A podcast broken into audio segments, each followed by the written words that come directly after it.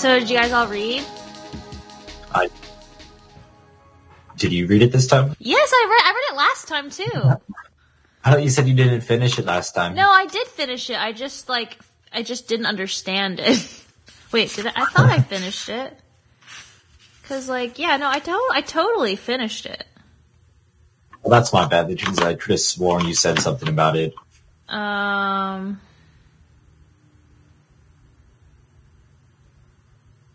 I feel like from what I understood of the second half, all of it is sound, assuming that the first half is true, you know?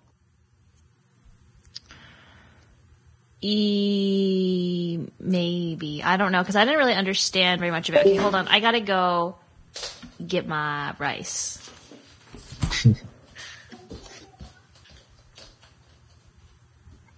Okay. Um, one second. Let me pull it up. Computer got unfrozen.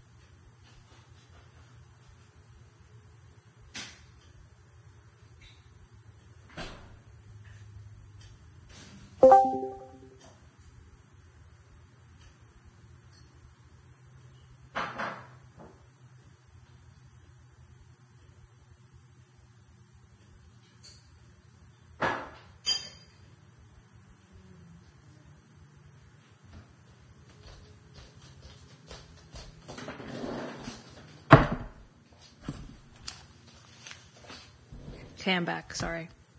Does anybody actually understand everything? Like, I mean, I kind of got like the point near the end. Yeah, yeah, everything. No, but I kind of got like the point near the end where he was like talking about, I mean, basically like the whole whereof one cannot speak, one must remain silent. But like, just like all of the logic shit and like, I, I, I followed some of it, but like, is anybody good with that kind of thing? Good with the the logic stuff. Yeah. Kind of. I. I think I, I understood it for the most part, but Oh, yeah, same here. sorry, what? I was just agreeing with you on that. I understood it for the most part. Like, I feel like I kind of got some of it, but then some of it I just, I, I just couldn't. Like when it, like the stuff with like the omega sign and saying like what the fuck like six point two four one. I was like, I'm just trying to make sense, but like I, I don't think it's vital to understand it, which to understand the, his general point. But like stuff like like some of that shit, I was like, I don't even know what's being shown here. like, does that make sense to you? That proof of the proposition two times two equals four runs what? Kinda. Okay, I can. I I know what like general purpose it serves within the actual um like work itself, Okay. which is to just like introduce the idea of like formalizing the these claims within logic, and then after that he goes into um he just starts applying that same idea to language, but if you're talking about like understanding every element of the proof itself, no, I didn't. Okay. I kind of want to, but Yeah. honestly, I thought it wasn't as important as like what the point was. I don't think he was really trying to educate the reader on like, hey, this is this is how you can like axiom- axiomatically prove it. So Right. I didn't really think too much about it. Well, I mean, it takes a lot as a as a uh, given, including uh, Russell's set theory stuff and how he uses symbolism. A lot of that is really a kind of an implied knowledge before going into this test. Okay. I do not have that knowledge, unfortunately. Me either. So, Also, I, yeah. Also, I was able to get my audio to work, so that's good. Oh, Nice. nice. so did you actually read it? Because I know you said, wasn't it you before that said that uh, you just got frustrated after the fourth part and just stopped reading through? Was Oh, you? I finished it last night. So now I can say that I've read the Tractatus, even though I assume y'all are talking about um, Proposition 5 No. or No, like point 5. Hmm? no, we were talking about. I mean, it wasn't. It, I mean, I was just giving an example of some of the logic-y stuff, like or proof stuff that he said. That probably, as mm-hmm. something disposable mentioned, isn't super vitally important to understanding his main point. But mm-hmm. six point two four one, just I was like, what the fuck is happening there? Like, what what is that? Point two four one. Yeah. But I don't think it's that important to understand. I was just trying to give an example of like something I didn't like some of the stuff I didn't get. Oh yeah. I see. all of the uh, like if P then Q stuff. I'm familiar with that, but like all of that was going over my head, especially like 6.1203 through like 6.1212. I'm gonna be All of honest. The that later stuff was section, just- yeah. Hmm? The later section of the Tractatus are definitely quite dense in the, that kind of regard. Yeah. Yeah. But I mean, I think um I I I mean I, I I don't I don't think I just I don't feel like it was all nonsense to me. Like I feel like I, I kind of got something out of it. But I, the problem is I don't even know what exactly. I mean, I think because he's t- he's sort of talking about how, in general, like like logic, like we can't think anything outside of logic. Like logic is just like we like we, it's literally impossible to think something that isn't logical, right? Yeah, that's one of the big points of it. To try to uh, use axioms to uh, compress all of the physical world into a logic and then say, well, if you can't express it logically, it's bullshit, pretty much. Well, no, but I thought he was saying that literally everything we can't express is logical, like, eh, or like Well, yeah, he he was saying.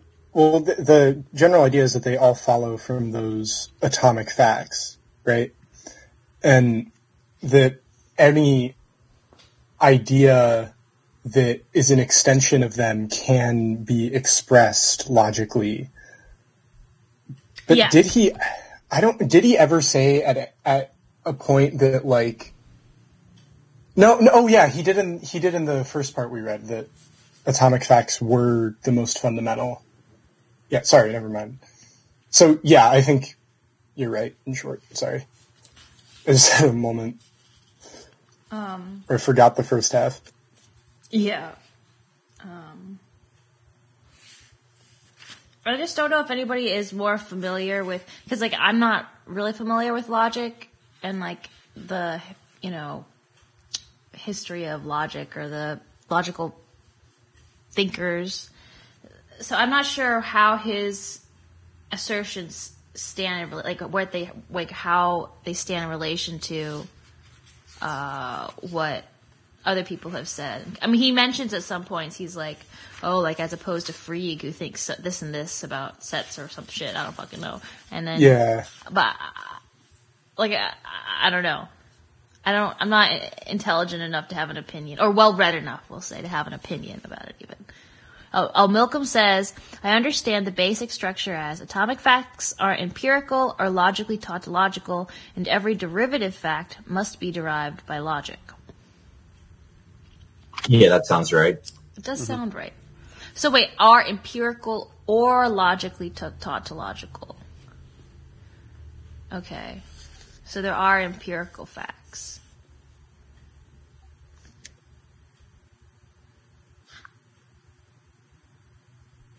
Malcolm is typing. Okay.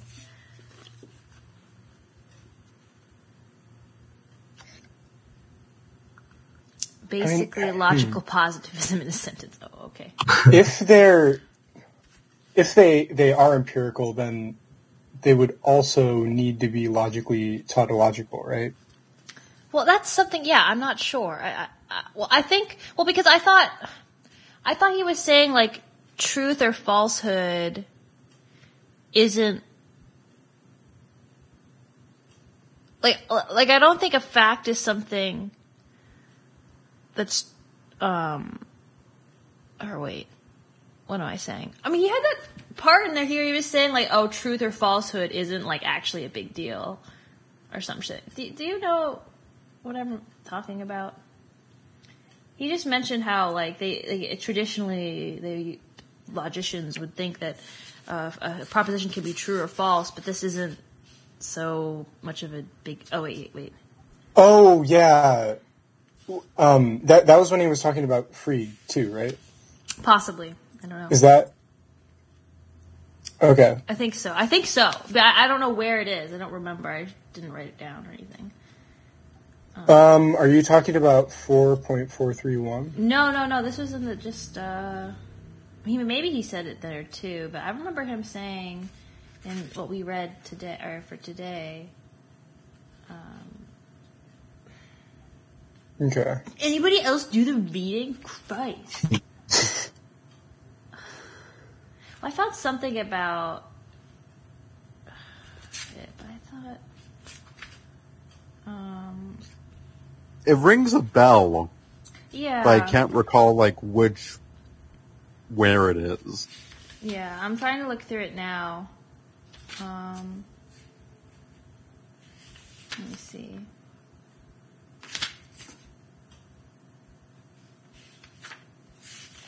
Okay. Well,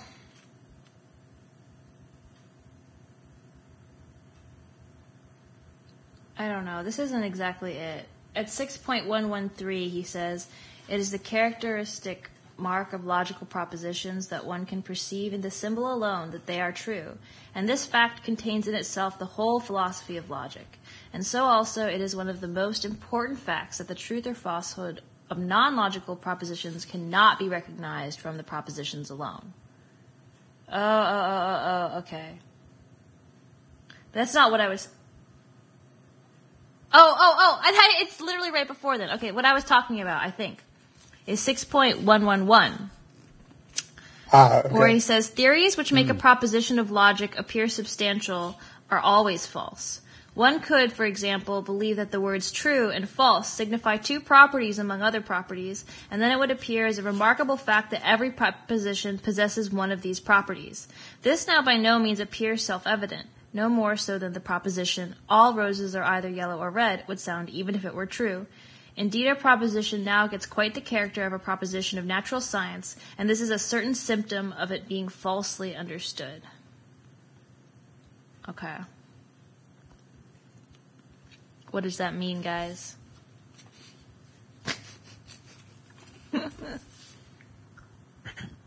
I know that in my philosophy class, a professor would make the distinction between true and false, and ne- meaningful and meaningless.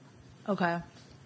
So, like, there are propositions that can be proven true or false, and then there are propositions that can just not be either. Because, like, if I said, like, oh, goblins wear red hats, goblins don't fucking exist, so you can't verify it. And maybe this kind of speaks to that, where, like, there's this other material quality to propositions that can be verifiable. And this is kind of what he's pointing to with this. Yeah, they, they say, or he says, every proposition possesses one of those properties, and then, or uh, in this hypothetical example, if you were to believe that they were universal, um, and then, and then he's kind of saying that he uses the roses example, I think, to illustrate just that that it true and false aren't like don't apply to every statement that you could make. Mhm. There and those statements would not fall under the logical categorization. Ah, logical categorization that he's been talking about. Categorization is the wrong word, but um, I guess just system.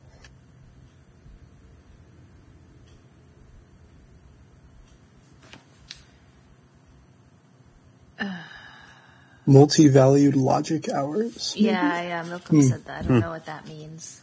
What is that? Anybody know what that means? Milcom does. yeah, but he isn't saying anything. Well, Malcolm, why are you? Is your mic not working again? Come on. No. So sad. I really like his uh his like weird diagrams of like the truth, true and false, like not the charts, but like with the brackets. Oh yeah, I know what you're talking about. Those are useful. I was actually kind of, I think I actually kind of understood those, except for the last one where it was like, I didn't understand that one. I don't think. Oh, that makes sense, a lot. Milcom. Okay. He what he's saying is that uh uh there's like a scale to how true or false something is, and he's trying to draw that parallel with roses being on a scale between red and yellow. Oh. Is that what you're saying? Uh, what? Yeah, that that does make sense. Infinitary logics. Well, that's like okay. So red and yellow aren't Milcom! like absolute. Oh my god! Milcom! No. Just come on, voice! Christ. Okay, s- so like the, the the idea is that red and yellow don't describe something that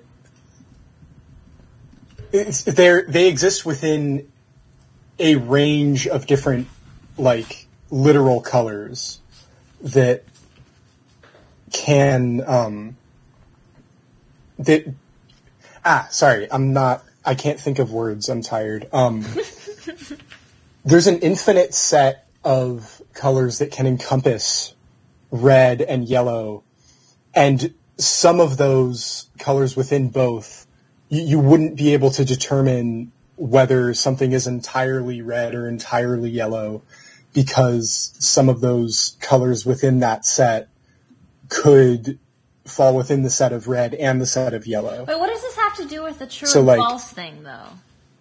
Is it saying that a uh that was the example partially of, like- true or partially false?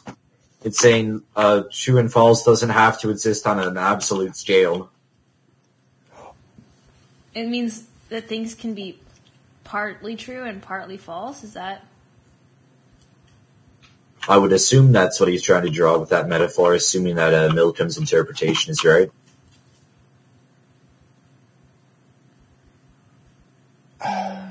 It's this Oh, is the yeah, thing. well- like it was.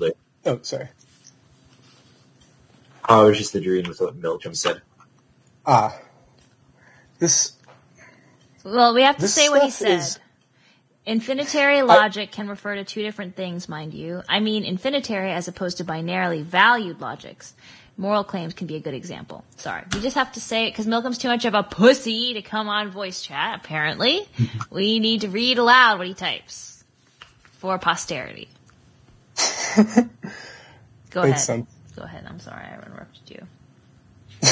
No, it's all right. Um, just that we haven't been talking for that long, just like 15 minutes or something, but talking now, I, I, even though it was sort of confusing, these are hard ideas to Oh, express Oh, in definitely. like understandable language. And Uh, uh, something disposable. let me re- let me refer you to uh, point number seven. Whereof one cannot speak, thereof one must be silent. Just you know, like I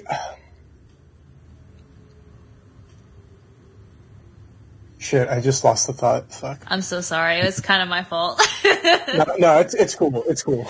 Um, Gal, are you there? I see you. You popped up, but your your mic is off. Are you just? Uh, are you actually there? Maybe not. Um. no idea. Um, Oh, he's typing. Yeah, but I'm cutting grass. oh no. uh, fun stuff. Okay. God, why are you doing actual person stuff? This is more important than anything else in your life, dude. Jesus. Yeah, seriously. Oh, definitely. Absolutely. Okay, well, something that's a little. Le- I mean, I think we can try to work through some of the more complicated stuff that he says, but um, I think it would be nice to focus on some of the stuff he starts saying near the end, which I think is like when he's bringing it all together, right? Um, where so like starting around um, 6.43 ish, that territory. Um, I mean, uh, some of Oh. the things he says are so are quite beautiful. You know, uh, like uh, 6.43 um, one. You know, as in death too, the world does not change but ceases. Death is not an event of life. Death is not lived through. If by eternity is understood not endless temporal duration but timelessness, then he lives eternally who lives in the present. Our life is endless in the way that our visual field is without limit. Oof, I like that. I like that quite a bit. Uh, well, I mean, that's kind of just the standard materialist worldview, isn't Well, it? Well, it doesn't matter. I still like it. Well, I mean, he puts it really nicely, but Yes. like, that's not really anything too new, is it? um. I wouldn't think Wait, how so, is that? no. Wait, how is that? I mean, wait, I- I'm not sure about.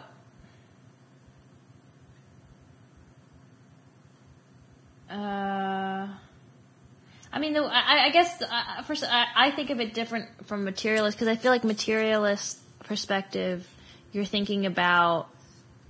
I mean, because he's focusing on how no person experiences death. Like, oh, yeah. I'm saying that in like the materialist sense that all that is you is what you can measure. And, uh, Oh, okay. Because, like, then when you die, that is the absence of you, so you can't experience it.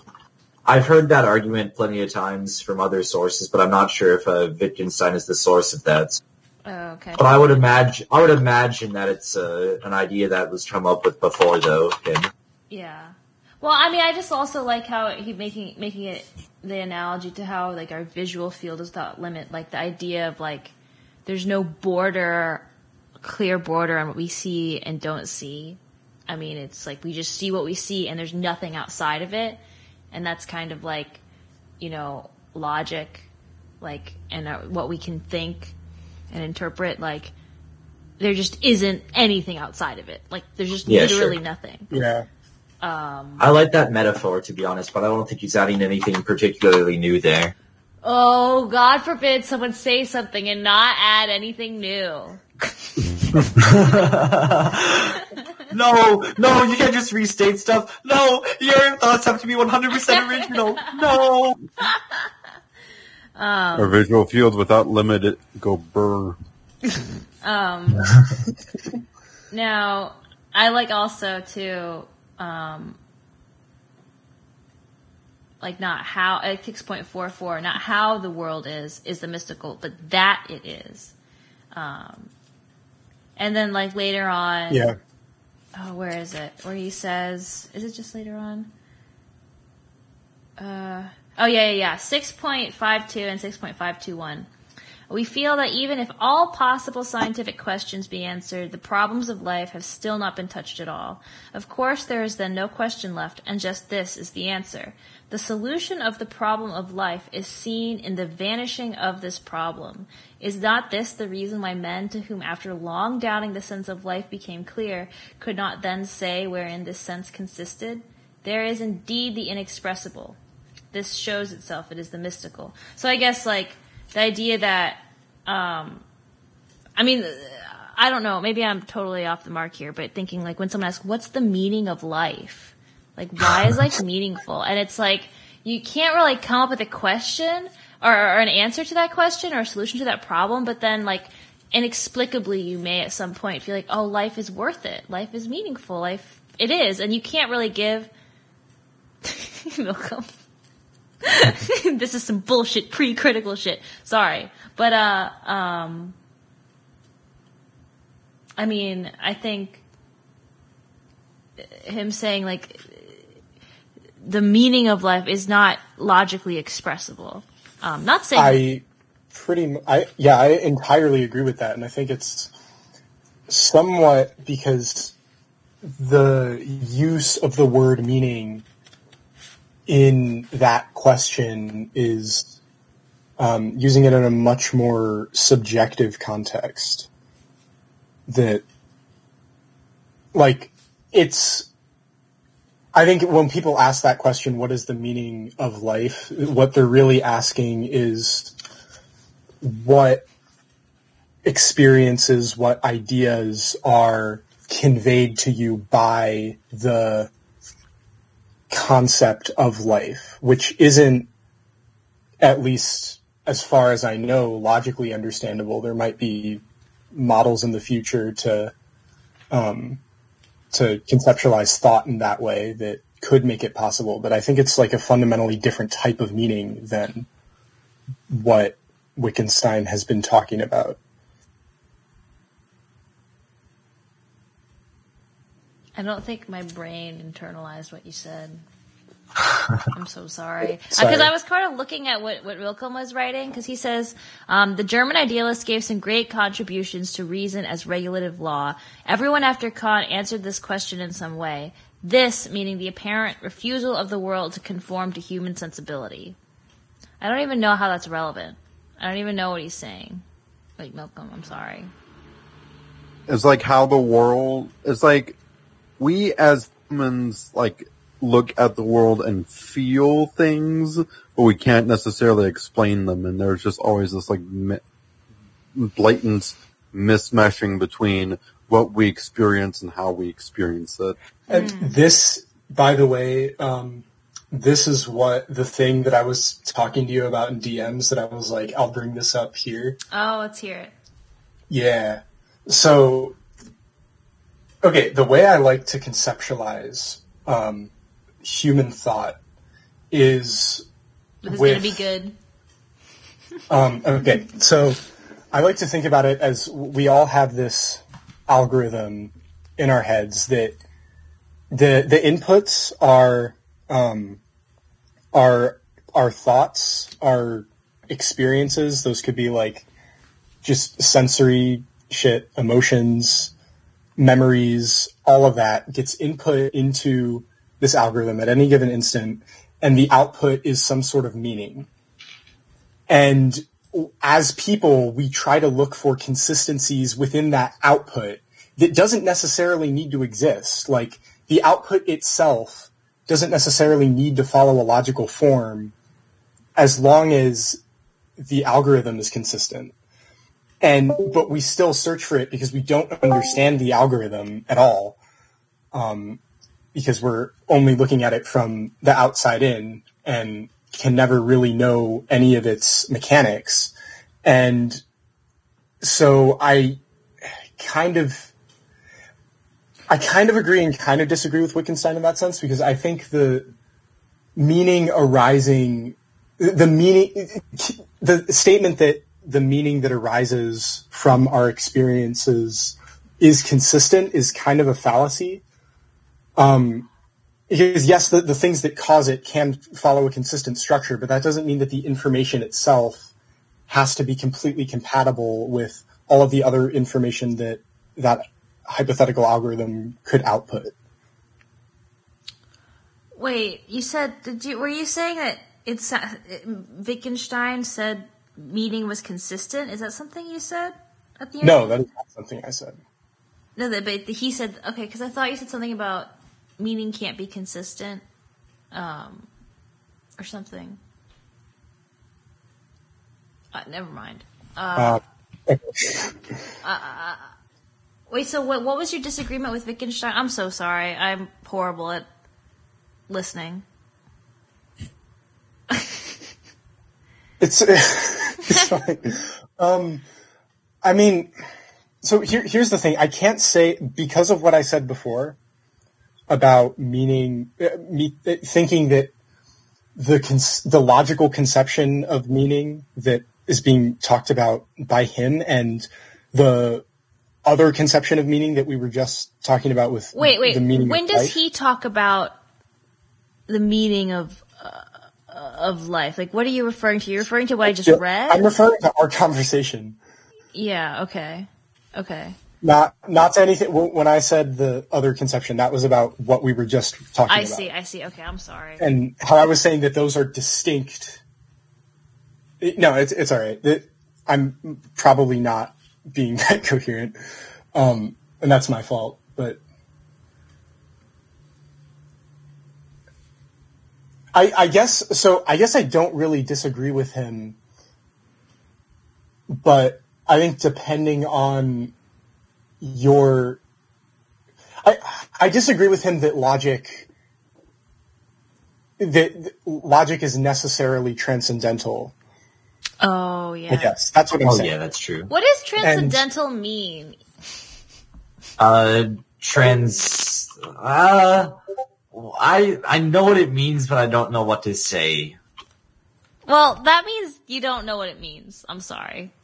I mean, I oh, know. I I guess. I mean, I, I hate to, I hate to polish. I'm not. I mean, I, I know what you mean when you say like, "Oh, I can't explain it," but I feel like, you know how to use that term. You know what it refers to. You know. Oh yeah, there's but- definitely multiple levels of like understanding. Okay, so Milcom has said mm-hmm. some stuff. Objective, mind independent meaning is stupid, but human meaning, as imposed by culture, progressing dialectically in lockstep with the progression of human material productive conditions. In other words, subjective meaning definitely exists. And he also says transcendental, transcendental approximately means mind independent. Oh, that makes sense. Okay. Also, I'm sorry that was so like scattered. Oh, oh, dude. Uh, I didn't like. Don't you write that worry. out. I, you don't need to worry about that at all. I mean, I, I'm just, I feel like I'm really bad at picking up what people say just when like I'm only hearing them. Like, I think it's a little better when there's like a face, but like honestly, like just in general, like if I'm just listening to words, um, I, I have a lot of trouble keeping it straight. I just, I just, I don't know. see. So, so that's why I often will need people to repeat things or, and I get sidetracked really easily. So I, I'm very sorry about that. Uh, so it may also be exacerbated by the lack of clarity in your own, you know, thoughts or whatever, but it's also me.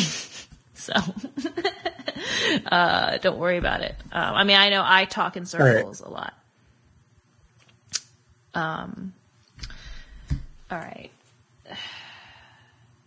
So he says logic is transcendental, but that seems kind of like how I feel like logic is inherently tied to the mind because it's about how we interpret reality, right?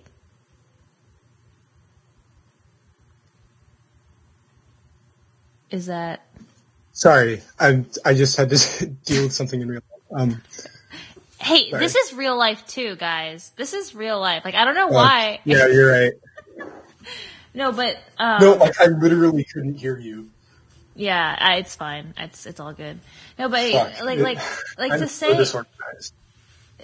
dude. Well, I mean, I'm going to be honest. I feel that logic. pr- It probably makes sense that uh, the idea that uh, logic is uh, transcendental. It does quite make sense, but I feel that uh, logic is also not inherently very useful in its most pure form, where it is transcendental. Does that make sense? what does transcendental logic even mean? Like, uh, like uh the kind of like uh so independent of yourself. So you know how uh supposedly all of your ideas are uh because much anyone can get to that? It's just a nebulous term to be honest and has very different meaning in the the place i usually see it. Hmm. sorry, my audio had a seizure um, while you were talking. Um, uh, Malcolm says, uh, mind independent means existing meaningfully regardless of mind. To say that logic is transcendental is, to use a Kantian turn of phrase, a transcendental illusion, and to be honest, is quite distastefully similar in this abject aspect to objectivism. Yeah, I mean, I don't think logic can be separated from the mind. I mean, the, the, the logic is how we interpret reality. I'm gonna. I mean, isn't that That's like true. Kant? Like Kant himself, I think, was all about, um, like his whole transcendental idealism was figuring out um, how the structure of the way we interpret things, which is mind dependent, is part of like the metaphysical reality or some shit like that. I know I'm probably totally butchering it. Milcom can just type away and tell me exactly what I got wrong. But I know there's that like analogy of like the mind is like the looking glass or some shit and like the way like it filters reality through that looking glass. And so like I feel like logic is part of that looking glass. Like, um, okay. Uh, Kant's transcendental philosophy was anti-dogmatist metaphysics. In other words, killing transcendental illusion.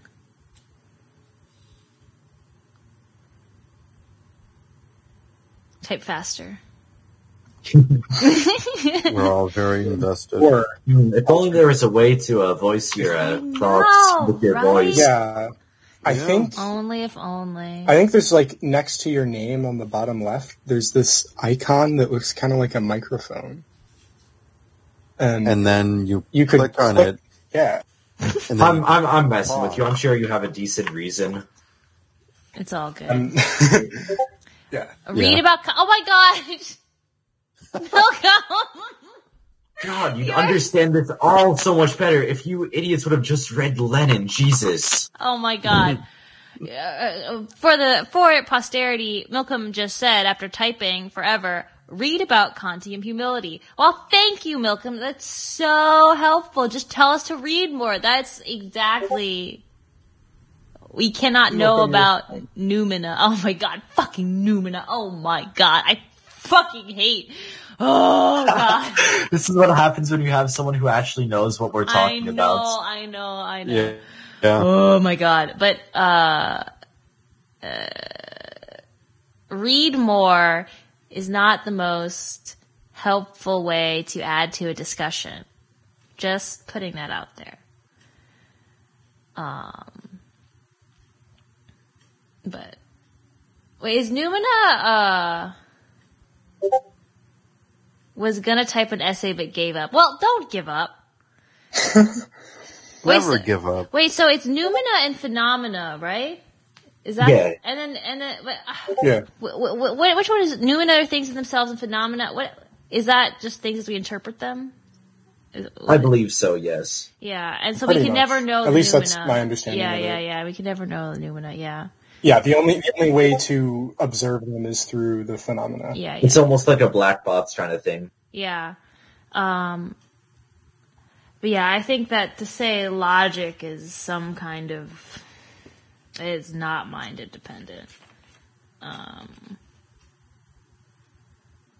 I mean, because Wittgenstein draws this distinction between logic and like logical foundation and like the psychological foundations of, of, of things. Um, like when he's trying to say, or like logical necessity. Um,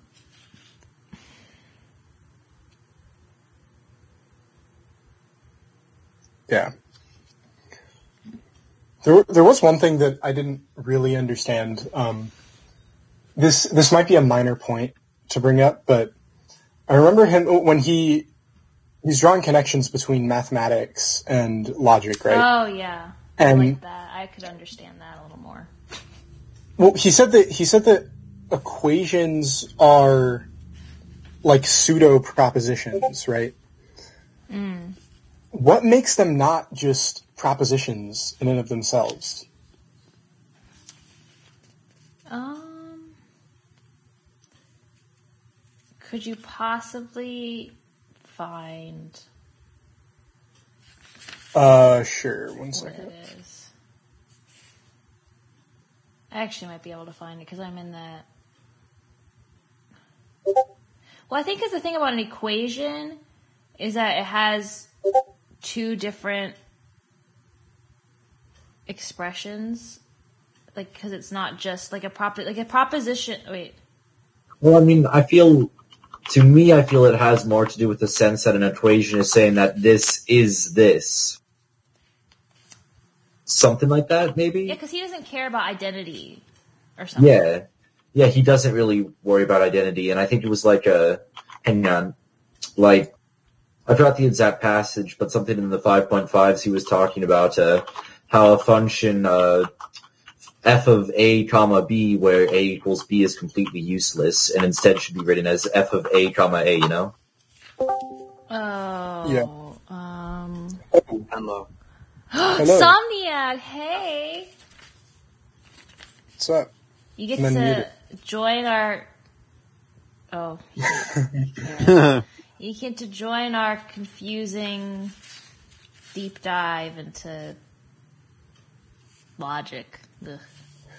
Like so i i think i sort of understand what he was saying because equations describe or, or his claim was that mathematical equations describe um thing like logical consistencies within mathematics itself but not really as descriptions of um reality because ma- all mathematics is is a system of logic and not like a description in and of itself but math can be can describe reality. And using the language of mathematics i think you can make propositions that um, do use do come in the form of equations. Maybe maybe i'm i'm just kind of making a semantic point that I don't know. It seems those like a really propositions aren't equations in and of themselves, but the equations are just part of the propositions, and therefore what he said would still hold. But I don't know. That was just a thought I had. it seems like a really trivial point that equations can describe reality, but it seems like it would be almost impossible to take an equation and say this does describe reality. Oh, absolutely. So it's definitely a tricky kind of region, you know. Well, yeah, because you would need to assign um, non-mathematical meaning to the equation before you could call it a description of reality, and then once Well, you do you that, need to assign math. A, a meaning to any symbol to have it correspond to reality. I mean, you think about you read a book, a fiction book. It doesn't correspond to reality in any way. It doesn't have meaning. But then you say, "Oh, actually, this fiction book is nonfiction," and then, um, I mean, I, I guess I don't know if I'm making any cohe- coherent point. Um, just that it's not spe- it's not something special about math. Um, Yeah, I would agree. I would say, it's uh, just any it's just like any other type of language. Yeah. Because I mean, to be honest, you can describe reality using symbolism by just saying, okay, A is reality. You know?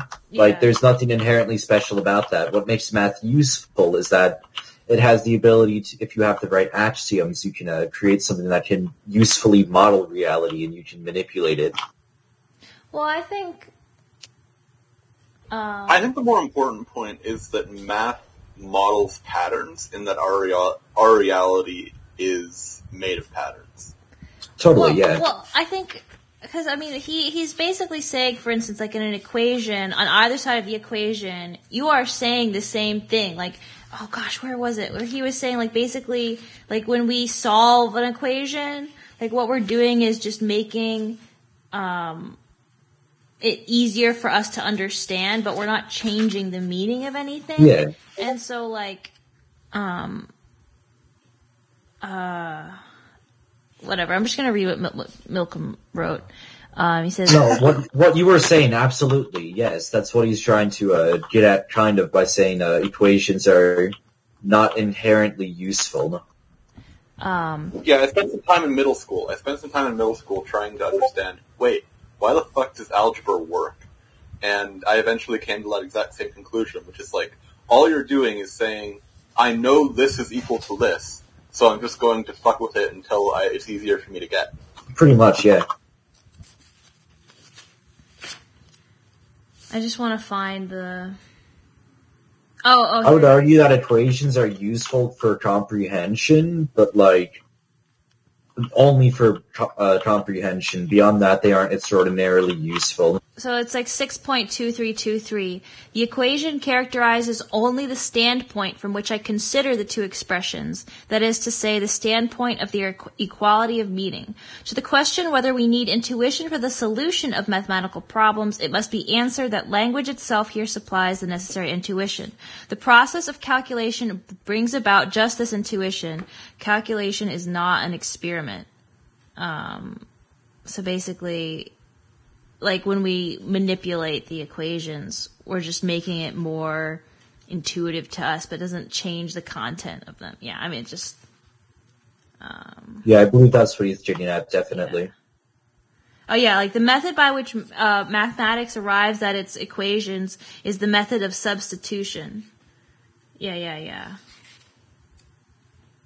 Um, so I don't know. Um, but what what uh, Milcom typed, uh, I understand it as meaning that logically tautological statements, which include mathematical statements for analytic normies, are pseudo propositions in that they describe something about the world, but do not refer directly to the world as statements of empirical facts do. Okay. But I mean, how? But like when I go back to my example of like uh, fiction, like a story that you read. Like it's like a story. It describes a state of affairs.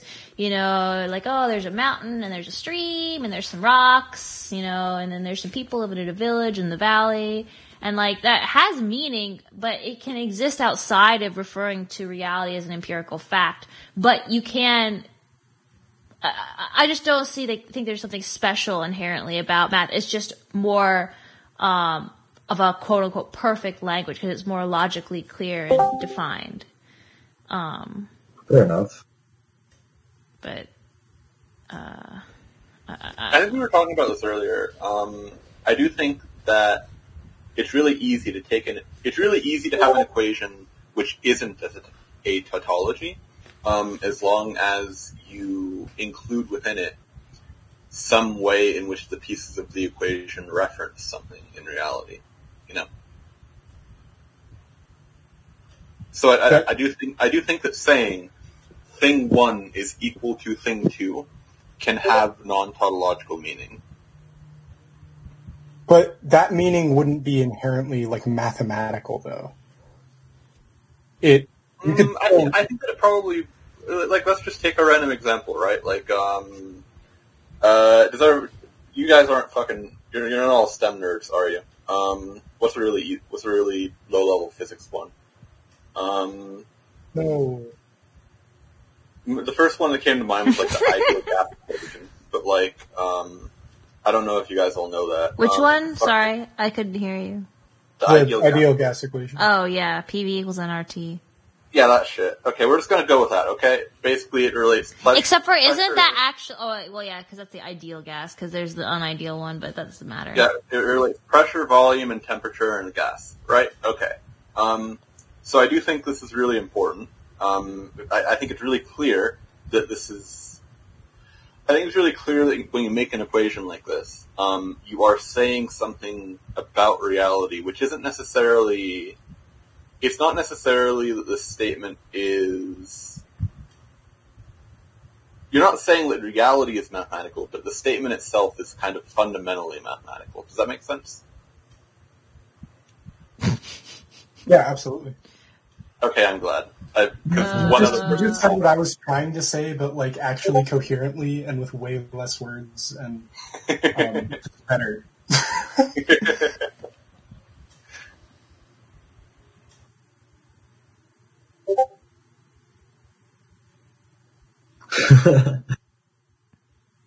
I'll just read what Milcom says. Uh, why are we talking about the meaning of fiction here, though? I don't think Wittgenstein says anything substantive about meaning in this context. Since logic is transcendental and must apply to everything, it exists in abstraction from reality, but which does not cor- directly correspond to reality. Fuck, somebody already said this. Wait. Okay, I didn't. I didn't do the reading, so correct me if I'm wrong here. But how can logic be completely transcendental if you can form logic validly in multiple ways?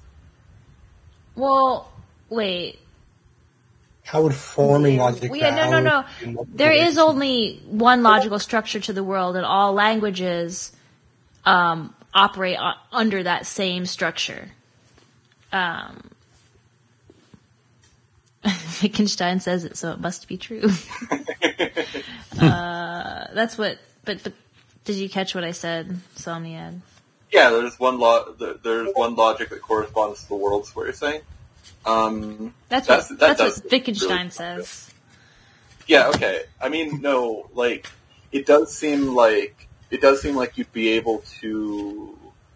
I, I don't know. It seems like at the very least you'd have to thoroughly rule out the possibility that there are multiple valid ways to construct logic that correspond to our reality that give different answers. No, okay, okay. I think I kind of just did it myself, right? Um, I think that if Yeah. they gave different valid answers, then you would get two different realities, but we only have one. And So I- if, if there were two valid ways to construct logic, they would both lead to the same thing and therefore be equivalent. Yeah, I think.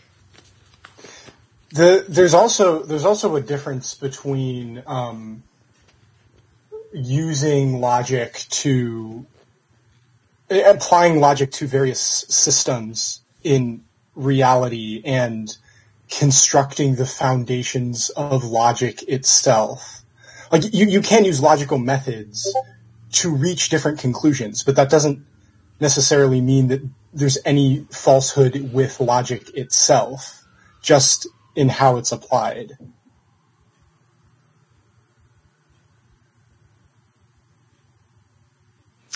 Malcolm says the historical and social nature of reason developed since the origin of Hegelian and post-Hegelian thought seems to have been largely ignored by Wittgenstein. Sounds like a fucking Yep. whatever. Whatever. God, does not even read theory? yeah. You know, I mean, sorry, sorry. no, I wasn't going to say anything.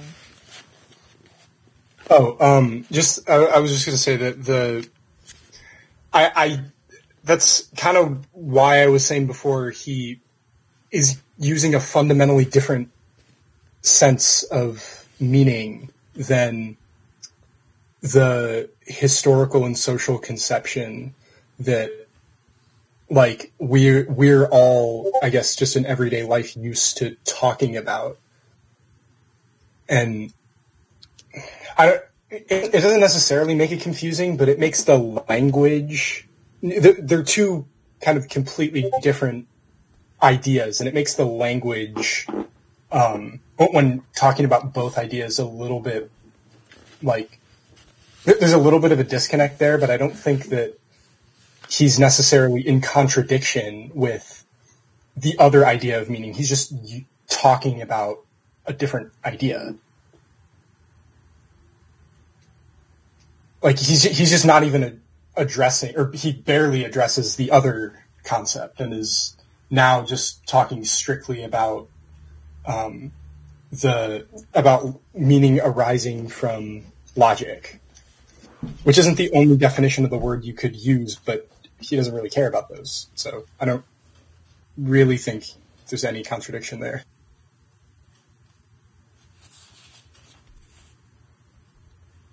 I guess I got sidetracked thinking about what you meant by meaning. Like, did you mean like mean? Like, did i I don't know. I got sidetracked. I mean, I- just while while listening to you. sorry um I don't think my brain is. I don't. I don't think. I don't think Wittgenstein was referencing a concept that arises from social, um, social conditions. I guess, like his idea of, um, of using logic to explain the universe and assign it meaning is a completely different concept So it's it, than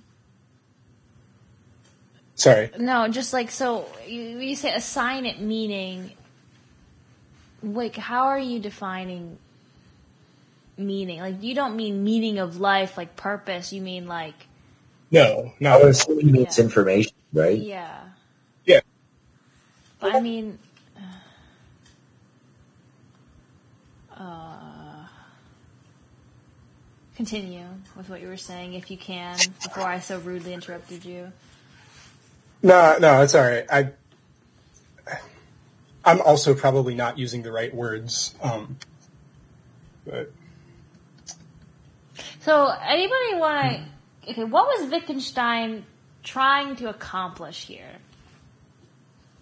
Well, he's trying to uh, essentially compress the world into a uh, set of uh, axioms, which can then be described logically, and then from there he can say, "Oh well, philosophy is pointless. Screw all you guys." Yes, exactly. Yeah. Hi guys, I solved philosophy. We don't have to do it anymore. I did it. Um. Right. Uh. Sounds like fun. which is weird because he doesn't address everything in philosophy. Well, I mean, Like- uh, there's like two. I feel like there's two main parts to philosophy: uh, what is and what is to be done. He supposedly addresses what is, and then says, "Well, you can't address what is to be done because it's too uh, not based on this stuff." uh And I think something like that. Well, he does say because I, I actually posted this in like general, like it is clear that ethics can be not be expressed. Ethics are transcendental. The first thought in setting up an ethical law. This is six point four two, uh, two by the way. The first thought in setting up an ethical law of the form "Thou shalt" is, and what if I do not do it? But it is clear that ethics has nothing to do with punishment and reward in the ordinary sense. This question as to the consequences of an action must therefore be irrelevant. At least these consequences will not be events. For there must be something right in that formulation of the question. There must be some sort of ethical reward and ethical punishment, but this must lie in the action itself. And this is clear also that the reward must be something acceptable and the punishment something unacceptable. Um, of the will as the bearer of the ethical we cannot speak and the will as a phenomenon is only of interest to psychology. And then he, I, I just don't even know what he's going here with this. Like, if good or bad willing changes the world, it can only change the limits of the world, not the facts, not the things that can be expressed in language. In brief, we must thereby become quite another. It is, must, so to speak, wax or wane as a whole. The world of the happy is quite another than that of the unhappy. What the fuck is he saying? Anybody?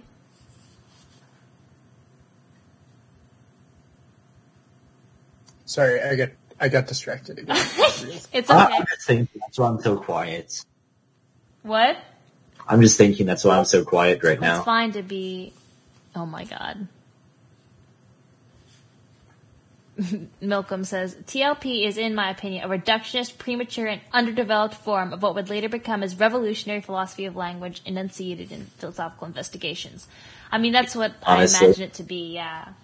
Um, we the whole reason we're reading this is so we can is for the philosophical investigations. Like that's why we're reading. Also, uh, to critique it and see uh, why this doesn't work. Yeah. Why the uh, system in philosophical investigations is therefore necessary. Or, I don't know if necessary is the right term, but I think you know what I meant. No, I didn't know what you meant. So you. Oh shit. Yeah, only I know what I mean exactly. so I, uh, what I'm trying to say is that, uh, the best way to understand what is wrong with something, you first must understand it before you can understand what's wrong with it. So by reading TLP, we can then see what's wrong about it, and then we can see the answers in a PI. Well, yeah, because the thing is, I read the investigations, like, in a class, but, like, I had never read the Tractatus or anything like that. So I just had it completely in isolation. But I feel like maybe going back with having read this, he probably references TLP, I'm guessing, or references concepts he addressed there. And it'll be nice to get that perspective of seeing, you know, um, because I mean, I, you can honestly see the progression from the TLP to the investigations. Like, it does seem like like, they don't seem like they're from completely different people. It just seems like he realized he had a few things wrong, in the TLP, but like the way he thinks is still the same. Uh, if that makes sense. Yeah, that makes sense to me. Like, for instance, the way he sort of thinks all philosophical problems, like we can't talk about them. Where then, like in investigations, like, well, they're just problems with language. It's not like, he's not saying we can't talk about them, it's impossible to talk about them. He's saying, like, they just come from misunderstandings um, because of vague definitions. Um, I mean, because, like, the main difference here is, like, he's saying that first of all, there is this clear logical structure to the world that is transcendental, but also that like there are definite uh, atomic facts or propositions or like things like in the world that like are clearly defined and that, that they sort of maybe forgive me, I could be totally wrong, metaphysically exist. Whereas in the investigations, he's totally, I mean, everything is just soup that we just classify into these like categories and it's not really clear what one thing is versus another thing. Like it's all, um, like a, you know, there's no clear boundaries between concepts.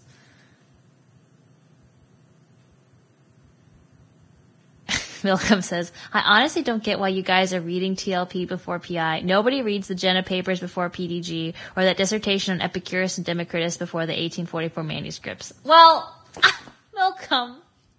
We, did, we we thought it would be interesting, dude. That's literally it. Oh my gosh. It's also tiny. It's only 108 pages. yeah. so- Pretty much. Actually, in mine, it's only 80 pages. Ooh.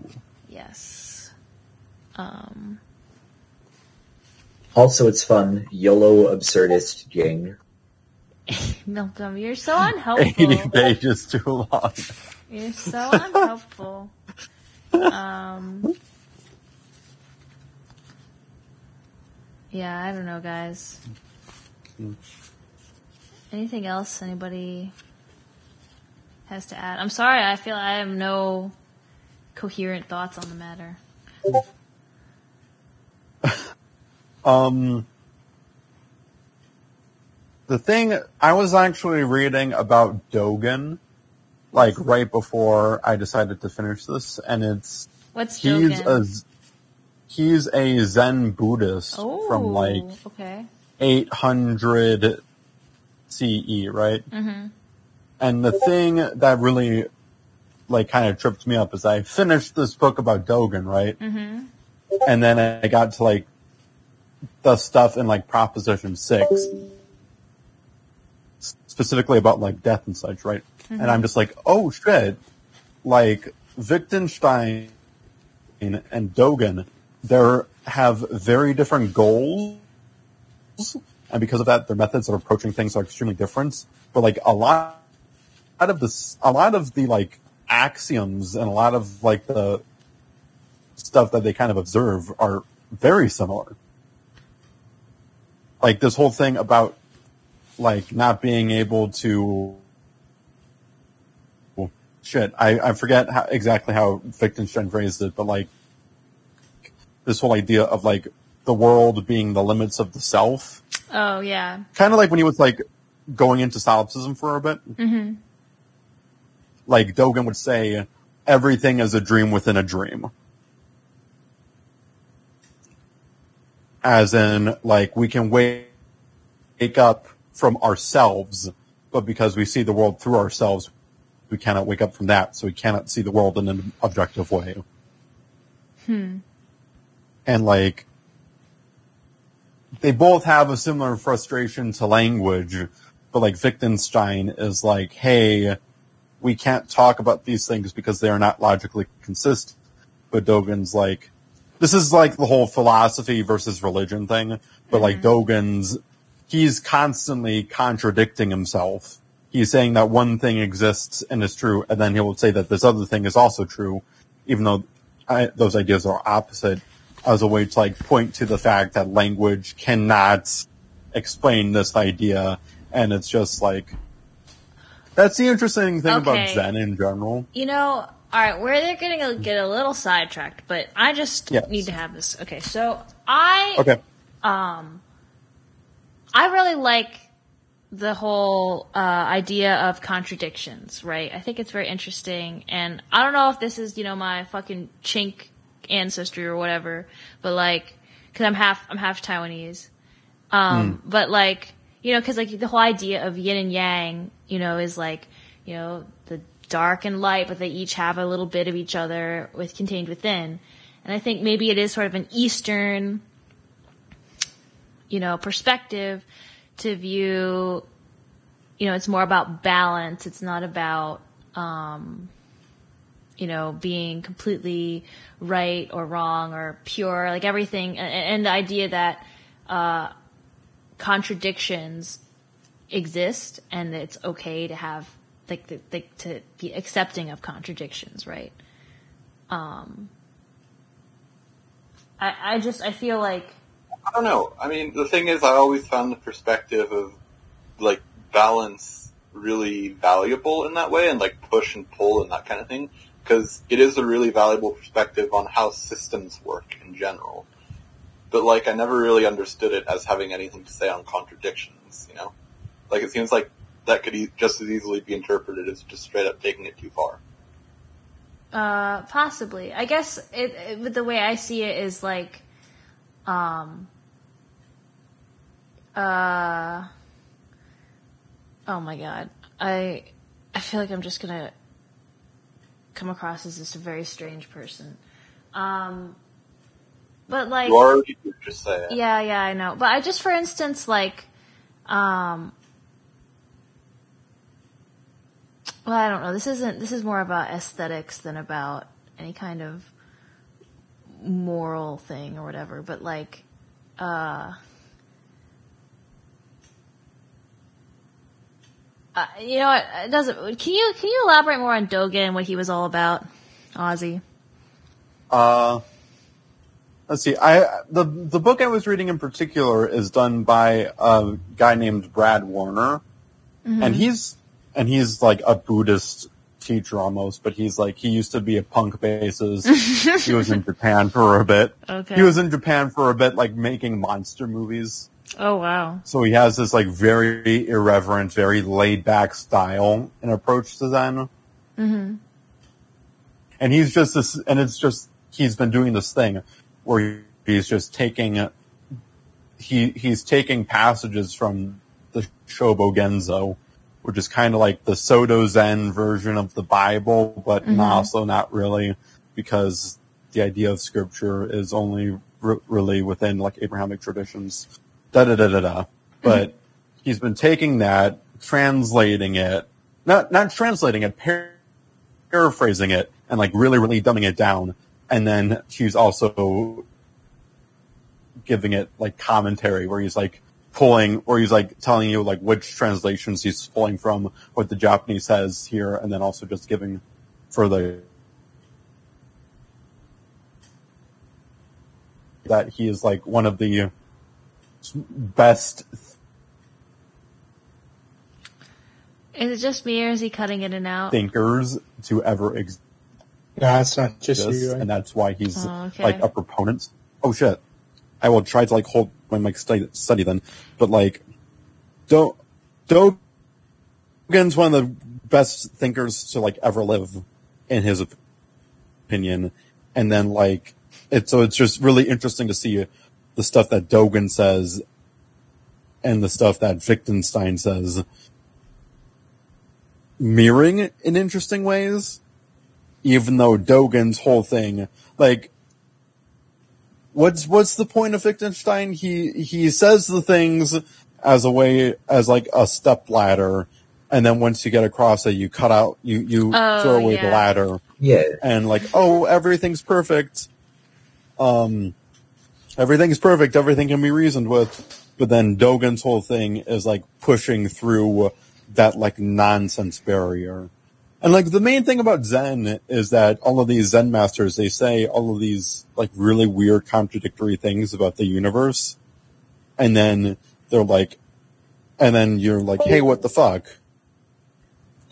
And then they'll be like, oh, just meditate an hour a day for 10 years. and then you'll probably get it.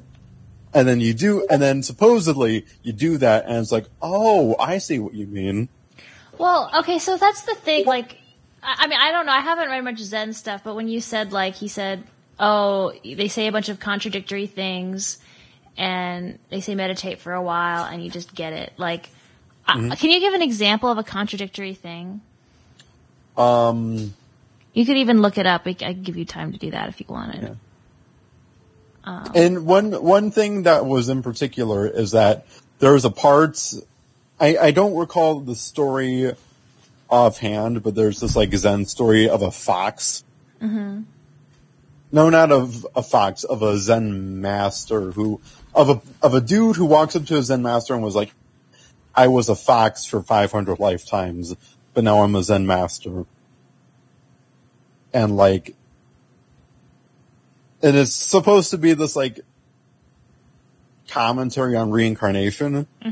And then there's one chapter of Shobogenzo that's talking about it being like, hey, yeah, this is a great story. You know, you always need to like follow the laws of karma because otherwise you could turn into a fox. And then there's another one. There's another chapter that's directly like, oh yeah, fuck this story. There's no, there's no such thing as reincarnation. It's all about what's here and now. Oh, and it's like so like yeah dogen is like similarly impenetrable in that regard but like in a different way.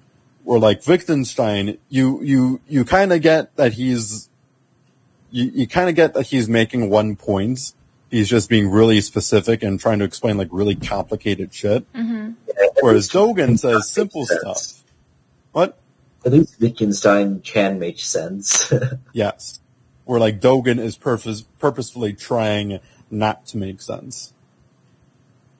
Like Why- sometimes he's a dualist, sometimes he's a materialist. I guess since the world doesn't really actually make complete sense, it's almost more accurate to describe it in a nonsensical and contradictory way. I don't know. That's exact. That's exactly it. That's exactly the thing that Dogen was like trying to point at. Because that's sort of what I, I guess, the way I feel about things. Um, I mean, like, but I feel like it's important to be like, uh, so some things can make sense and other things can also not make sense, but that doesn't mean the two things that make sense are the same thing. I believe that, uh, logical, uh, ideas of the world and logical patterns we can see in the world are more applicable to the world than random nonsense, even though the world is also random nonsense. Does that make sense? Yeah, well, I guess, I mean, the way I would see it is it's not like you're just saying random nonsense. It's you're just saying different things that can seem true at the same time, even though they're contradictory. Um, and it seems it's- nonsensical, but it's, it's actually, I don't know. Go ahead. Yeah, it's like with with Dogen in particular, it's like, oh hey, you look at the world from this one angle and come to this one conclusion, and then you can look at this world from a different angle and come up with a different conclusion, and that doesn't mean that they're both wrong. They're, that doesn't mean that one has to be right and one has to be wrong. However, they're both that that just means they're like capturing a different part of the truth. Yeah. You know, have you have you heard of the um, elephant metaphor? Oh, Uh, I haven't. I'm not sure what you mean. Uh, you know, there's this story of the elephant and three blind people having different parts. Oh, Yeah. And it's like, you know, one has the leg and it's like, oh, this is a tree. And the other one has the trunk and it's like, oh, this is a snake. Mm-hmm. There's something for the ear too, but I can't remember it. yeah, yeah, yeah, yeah. I've heard so that. it's like, so it's not like, you know, fuck. It's not like it's completely right for having a tree and one person's completely right for having a snake. They're both right. They're just not completely right. Well, actually, they're all wrong because it's an elephant. Yeah. I mean, but But I mean, it depends. thing. It depends on what you consider for something to be this means. If you're like more of a platonic guy and you like the idea of forms, then I guess it is a trunk, and I guess it is a snake. But if you're thinking more of the fact that it came from an elephant and you literally chopped off up an elephant, dude, then yeah, I guess it is an elephant. You know? Oh shit! I just did that same argument, except like in a more ideal idea based context.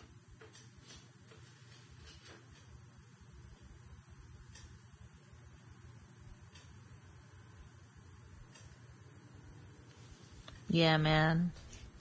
yeah. but like, just just going back to Wittgenstein for a second. Um, Nah, that's not. I like Huh? Why not? I don't know. I'm just kidding. I I'm just think kidding. I'm just just- kidding. I'm just kidding. Oh my god, I'm so kidding. it, it's just interesting that like for like all of point it's like you get the most jargony aspects in this section but then i have to admit it is kind of badass when he's just like chopping off various sections of philosophy I know. ethics No. ethics is not a thing No. no to ethics I no don't to think, he's, I don't think he really says ethics is not a thing, though. I'm too taking that as a hyperbole for the joke. yeah I'm, I mean, he's saying that um, ethics cannot be expressed. That's what he's saying. Um, we can't talk about ethics. Um, but then I just noticed he said ethics are transcendental. That means they're mind independent. What? Anybody? I wish Milka was here. Damn. It's it's worth noting that um, Wittgenstein was a Christian, so maybe it has something to do with that. I don't know. To be honest, I feel like having a, uh divine definitely does mean a. I mean, having a divine, I would say, is probably transcendental. And if you're accepting that there's a divine, then uh, obviously it makes sense. But from an atheistic standpoint, uh, these transcendental arguments don't make sense. Well, like he says um, in 6.4312, the temporal immortality of the soul of man, that is to say, its eternal survival also after death, is not only in no way guaranteed, but this assumption in the first place will not do for us what we always tried to make it do. Is a riddle solved by the fact that I survive forever? Is this eternal life not as enigmatic as our present one? The solution of the riddle of life in space and time lies outside space and time. Uh, then he says, How the world is, is completely different for what is higher. God does not reveal himself in the world. Uh, so, like, he is, he is Christian. I thought for a second I vaguely remembered it as being like, oh, well, I don't know if there's an afterlife. But it sounds like he's just saying, we have no reason to believe there's an afterlife, but that's okay, you know, because God exists Yes. outside of reason. He is outside of our uh, outside of our world. It says God does. Not God does not reveal Himself in the world. Oof, I know some people who would disagree with that. One thing that's interesting is that Dogen says something very similar when he talks incarnation of like, yeah, I need now, and then when you die, you don't have like you you don't have that anymore.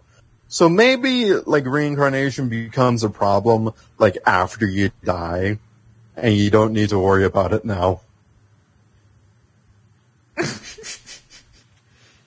It's like this whole thing of like, yeah, dead dead people stuff is not live people stuff.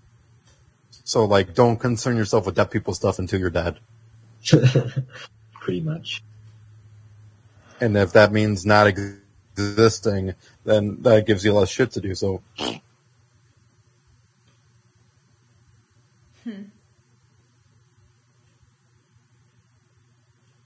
I didn't. Yeah. Well, guys, I don't know. I don't have uh, a lot more tab on the Wittgenstein topic. Like, I don't. Uh, Yeah, we did kind of blitz through this thing. yeah. I we- mean, I'm going to be honest. Uh, for what I feel the general understanding is, I feel like we all took out the point of the reading, and I think we all understand why it doesn't fundamentally work yeah. as a theory of everything. I guess you want to call it. Raymond, why don't you explain that for us? Explain what What that, what the main point of the work is, and why it doesn't work. Why don't you do that for us? Uh, sure, I'll try to do that right now. So, to me, uh, the TLP is essentially Wittgenstein trying to have an end-all to philosophy. He's trying to uh, use logic and trying to condense the world and all of reality into a axiomatic framework that he can get, then attack with logic. So I'm going to come back to this part, and this is where it gets shaky, right? But anyways, what he does from here is he says, well, using logic, we can condense that uh, there's a truth function, and that if it can be said true, and I mean, if something is true, it can be spoken simply using this truth function. So he's essentially now saying that all the uh, atomic truths exist, we can now use it in this truth function to determine other truths and to determine if something is true. So from here, he basically says everything that can be said now can be said simply. And from this standpoint, uh, philosophy, uh, most questions in it, such as the meaning of life, do not condense into this truth function.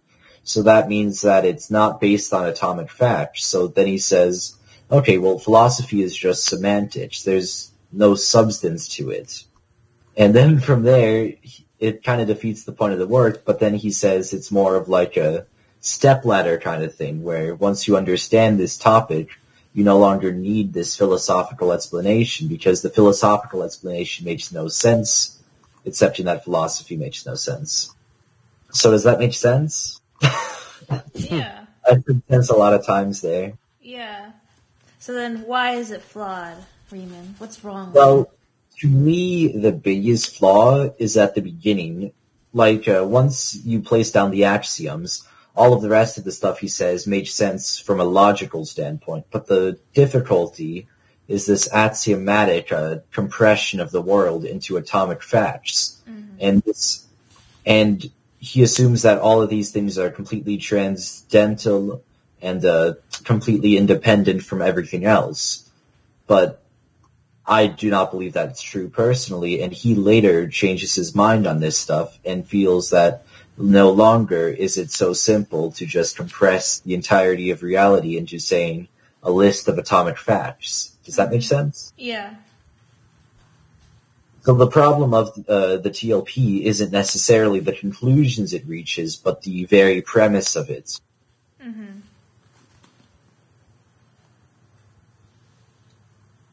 Anybody else have any? I thought that was really helpful, actually, to have you say it out like that. Um, although I, I guess, um,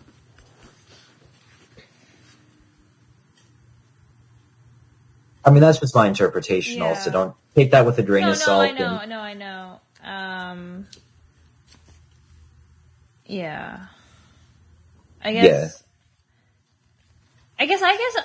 I've, from the beginning, I've always been a little bit confused about the whole atomic facts thing. Um, but but just because like the way I would like I wouldn't use atomic facts in my you know summary of what he was saying, but more just like Wittgenstein believes there's a logical structure to the world that like is real. It it, it is how the world operates. Like, and it's perfectly logical.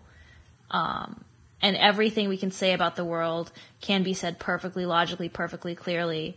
Um, but sometimes we have things that we say that don't seem to be clear, and the fact that they aren't clear means that they aren't, you know, representative of reality, and that's why we can't we can't talk about them. These these philosophical questions. Um, That makes sense. uh, so, Although I feel your uh, explanation of how uh, the world is based on logic does imply the atomic facts without. It uh, might. It might. It's because I don't quite get what the atomic facts thing is really. Um, just the concept of it kind of just.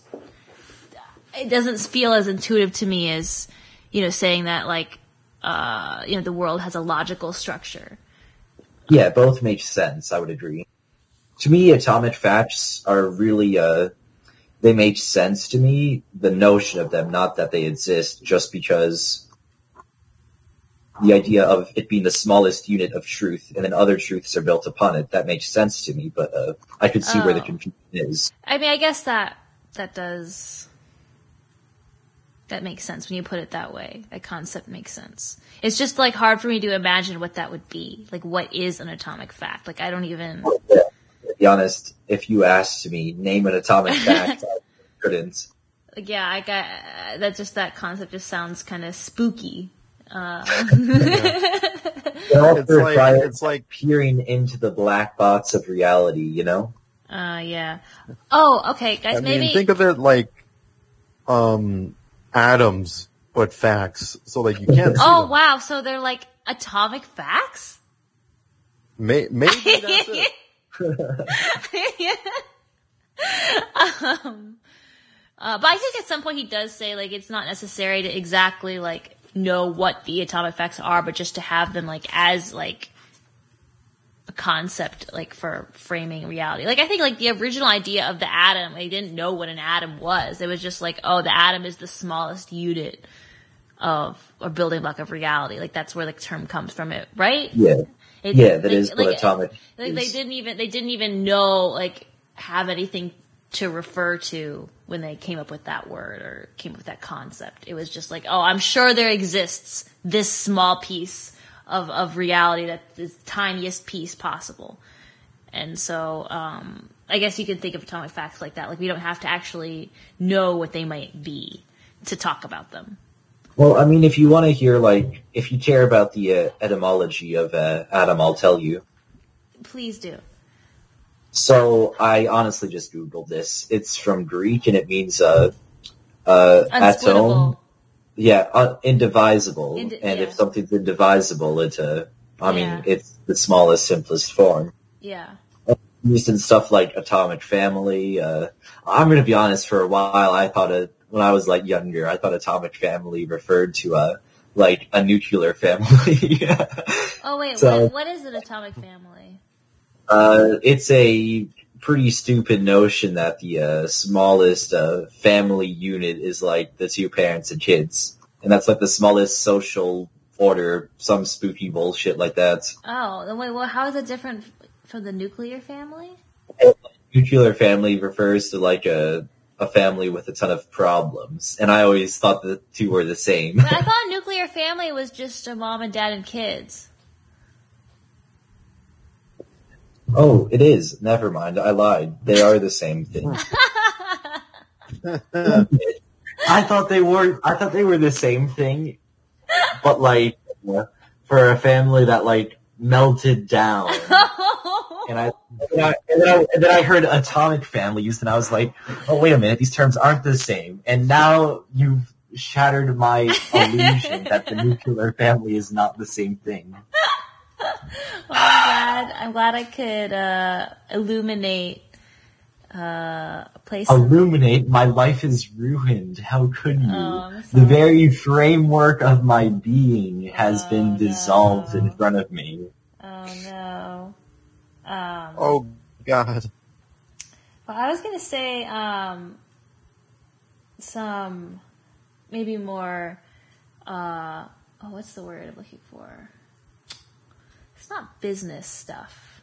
Uh, logistical stuff. Um, Logistical. yes, that's the term I was thinking of. Um, first of all, so uh, Malcolm and Raymond and I, because Malcolm is very much into our whole Hegel thing coming up next, and he, oh god, he just spammed all these fucking readings. Oh my dear god! Like, I'm going to read them eventually. uh, yeah, but uh, talking about the purpose of the Floyd Ferris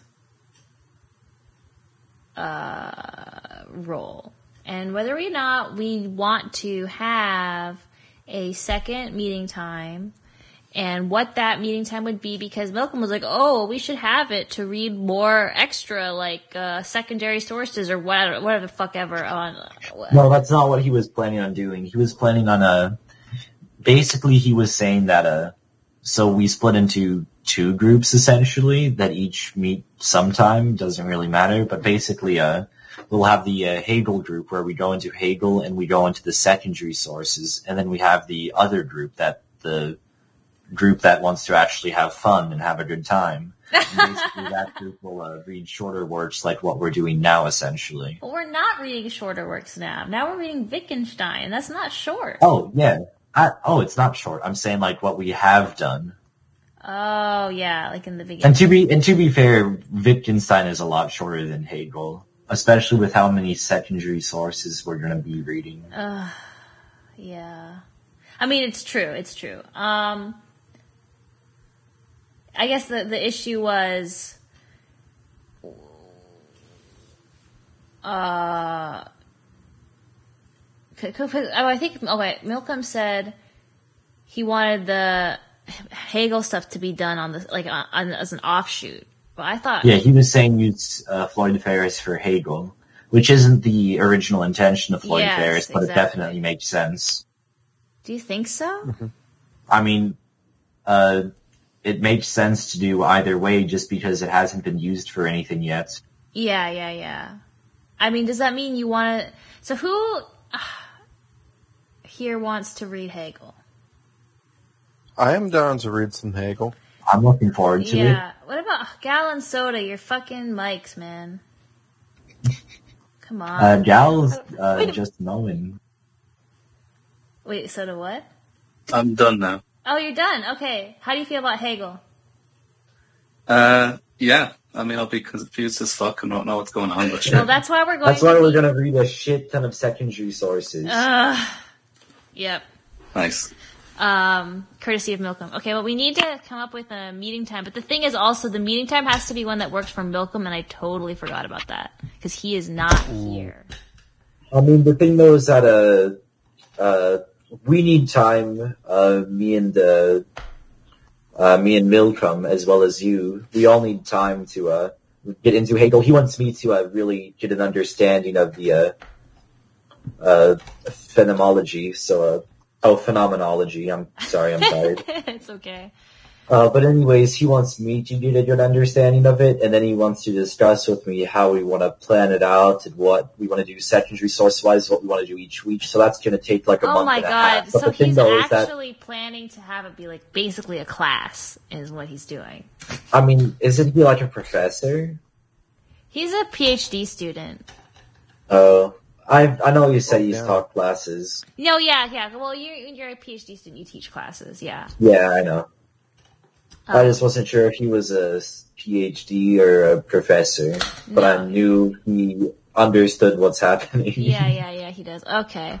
Well, because I, I mean, I think it would be fun. I mean, I do, um, think it would be fun in addition to reading, like, while we're reading Wittgenstein, to have something else on the side. I don't know what that would be. Maybe we don't have to do that now.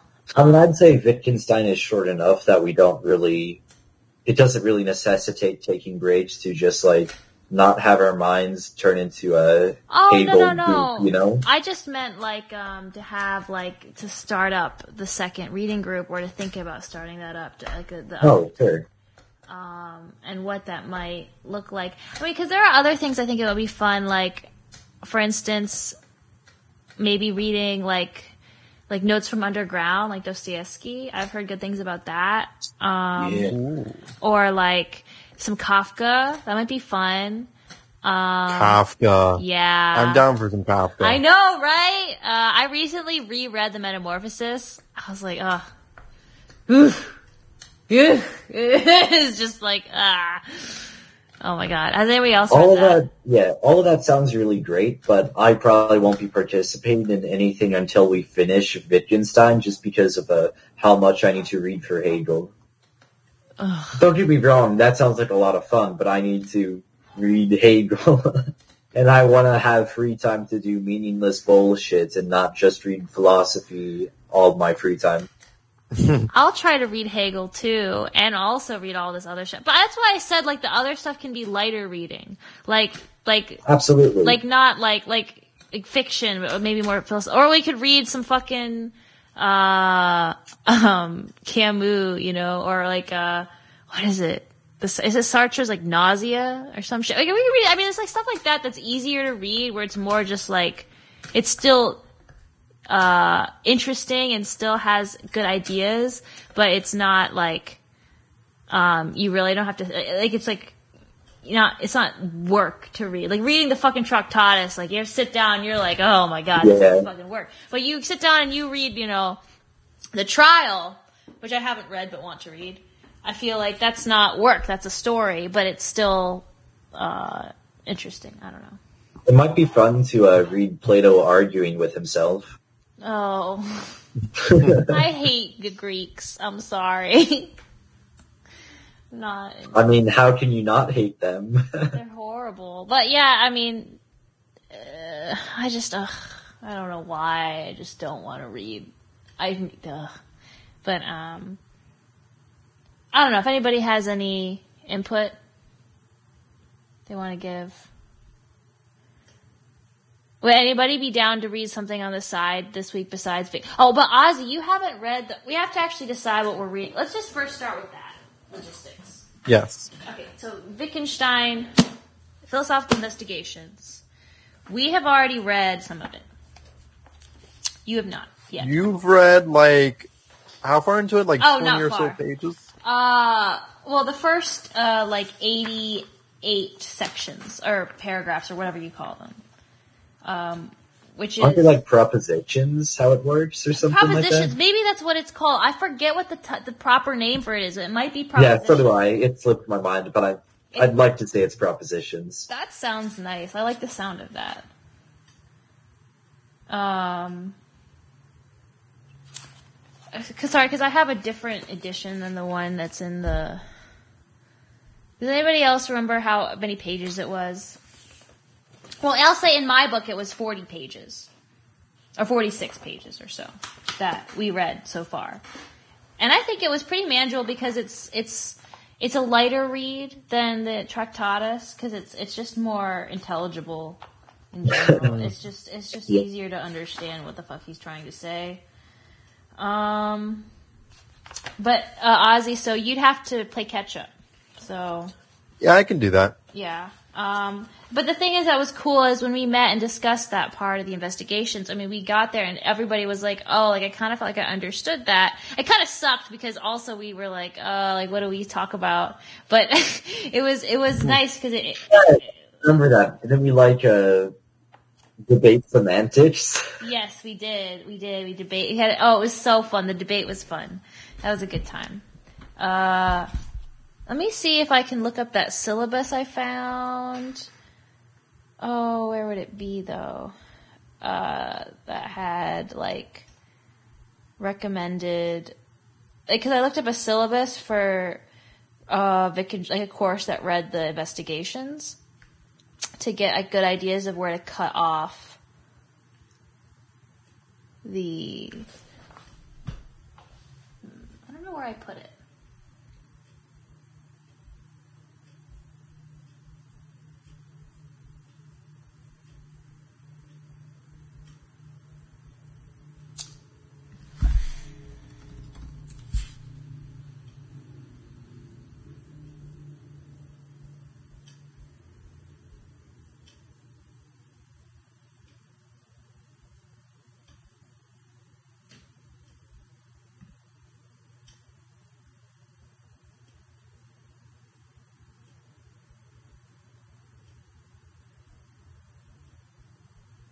I don't fucking know. Hmm. Knowledge of uh, philosophical investigations is way worse, and I don't think I should have anywhere near as large a part oh I did. no, yeah. I mean, I'm just looking to see because I had found a. Nope, that's not it. I had found a syllabus that cut it up. I'll just. I don't have to find the same one. Uh, investigations syllabus. Uh, let's see. Oh, there you go. There's the one. Yeah, so. Oh my god. I'm reading. I'm looking at the syllabus, and they, the, so the whole class is a is a Wittgenstein class, and they spent the same amount of time, or maybe like a, a like a little bit extra, but like the same amount of time on the Tractatus as on the investigations, even though the investigations is way longer. Wow. so we like blitzed through it. we really, really did. Um, but I don't think I think going slower wouldn't have helped because it's not like like what like how would that have helped us? I, The problem isn't comprehension. The problem is uh, not having the uh, framework necessary to fully comprehend exactly what he meant. yeah. Yeah.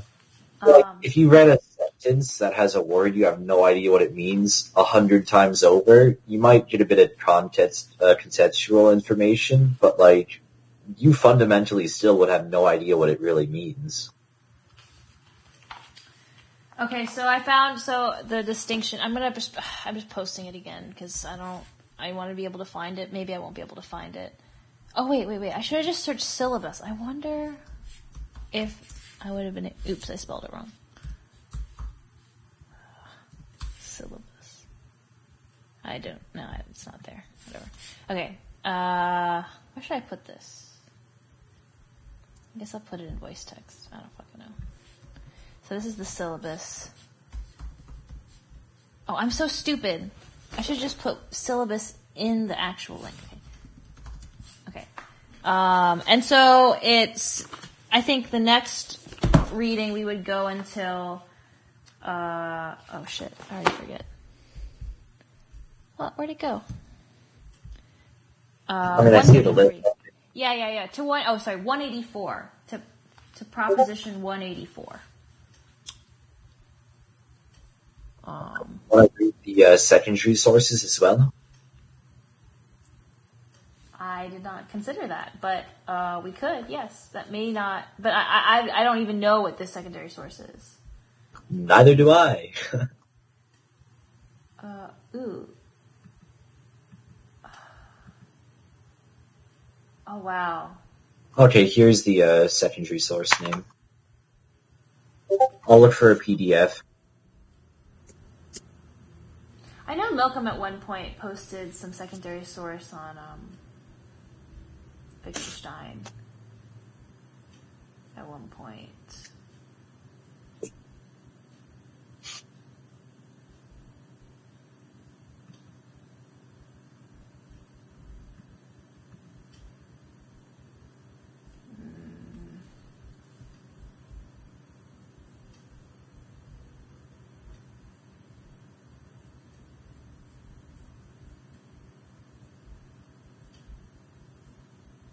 Where did he put it? Like I'm so confused. Like I know Malcolm put some stuff somewhere, and I don't know where the fuck it went. Hmm. Oh, maybe it's an. Oh, I know. I know where I can find it.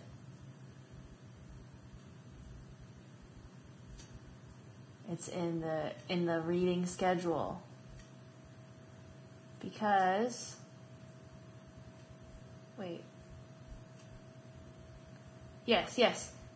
Cambridge Introduction to Wittgenstein's Philosophical Investigations. Okay. I found the link. I'll post it again. Link spam. Yay. Oops. Oh shit. shit! No! Nobody go there. Fuck. I just. Did anybody see that? Yeah. yeah, I just doxed myself. You fucking idiot. Alright. That's okay. Ozzy, you did the same thing earlier too with your Yep. Google Doc. It's it's it's alright, it's whatever. I feel like I feel pretty safe with you guys relative to like you know, other places. That's brave. Yeah. I mean like If it, if this was like still connected to like the JRake server, I would be Oh, a God. lot more paranoid. Oh, yeah, yeah, yeah, yeah, yeah. Wait, how come? Oh, because it's not. I see. Damn. Okay. Oh, ugh, fucking hell. Let me see if I God do damn this. bougies. I only find an Amazon link. I need to keep looking, dude. Okay. You can just use uh, I don't know what they're called, the pirate sites like uh, Sci-Hub. Yeah. Uh, well, I could probably get it through my university library. Ooh. Wow. Yeah, I mean, uh, you can get anything. I mean, if you're in college or work for a university, you should be able to. Except for I have to figure out. Oh, how, oh there it is. Sign in. Okay. Um, but I can see if I can find the PDF. Um,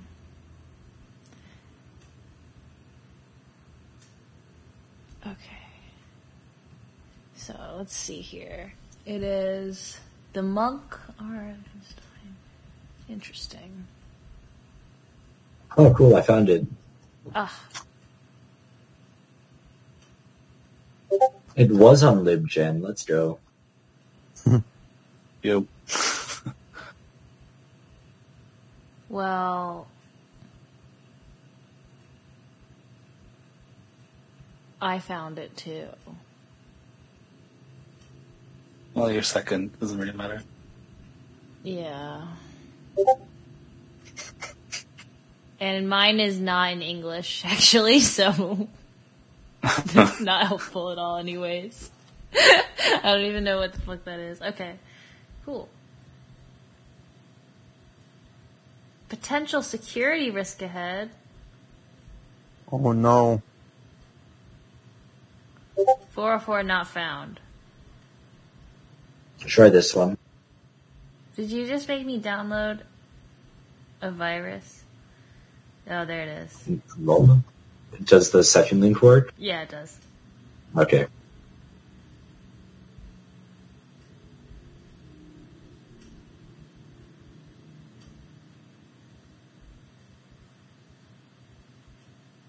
Um, okay. Well, then what do we want to read from that? What does it say in the syllabus to read? Well, it says uh, chapter 10 through 27 cover the uh, philosophical investigations. Um, wait, but how do you even? Ugh. I don't. You have to torrent this. I don't. You never torrented? I did them forever ago, but I haven't done that shit recently because fuck that. Sorry, I'm dumb. I don't know what I Dude, do. imagine, imagine paying for ones and zeros, dude. What the hell? You know what? I I have money. I'm fine with spending it on shit. I'm not gonna lie to you. Uh, but um, ugh, well, it doesn't matter. I'll figure it out. Um, Wow, it reads the guillotine in here. huh? This VC reaches of guillotine. What? Huh? It reeks of guillotine? What does that even mean? Bougie. Oh. oh. Oh. You know what? Let me see here. The Blood Wittgenstein, the duty of I, I'm gonna try and see if I can find it at my library.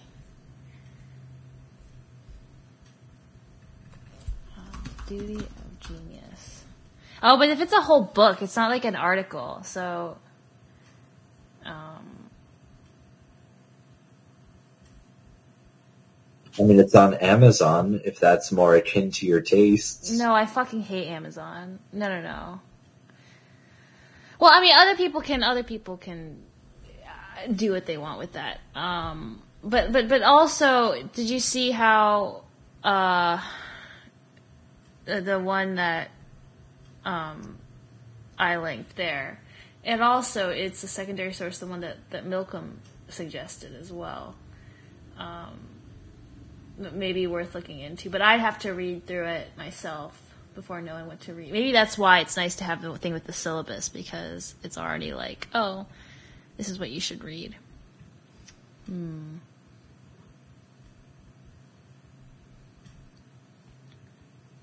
I don't know. I don't feel as strongly about the secondary sources thing. I'm just like, eh. It's Eh, I think it's useful for comprehension, but uh, not necessary. Yeah, yeah.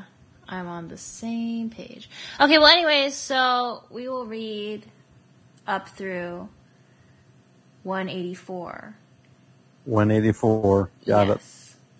And it's not pages. It's not pages.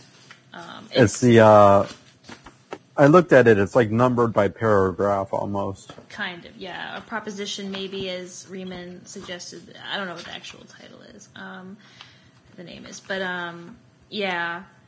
So Sections? yeah, sections. I I don't fucking know. Um, but it's sort of like eighty pages is what you would be reading, and what uh, we would be reading who have been keeping up with everything, who have been, you know, here this whole time, would only be reading forty pages. Um, does that sound good to everybody? I guess this has been a little bit shorter of a discussion um, than in the Mhm. past. Um, We, we all got that seventh proposition and we, we have the urge to be silent yes. because we were all Um, I mean, I guess like I don't know if this is hard for people to do to shift gears, but like thinking back to the investigations, if there's anything like that immediately jumps out at you, like when comparing the Tractatus and like going back to the ideas we covered in the investigations. I don't know. I didn't even look back at it, so like I have the book open now and I'm flipping through it, but um, the main thing that I like is this writing style is way different and it's way more comprehensible. And it's just funny because it's like in trying to be as clear and precise as possible in his writing of the Tractatus, it just seems like gibberish. Whereas when he's much more free flowing in the investigations, it's just so much more intuitive. Um, I think I already said that once before, but I don't know what that says about anything. It probably says nothing, but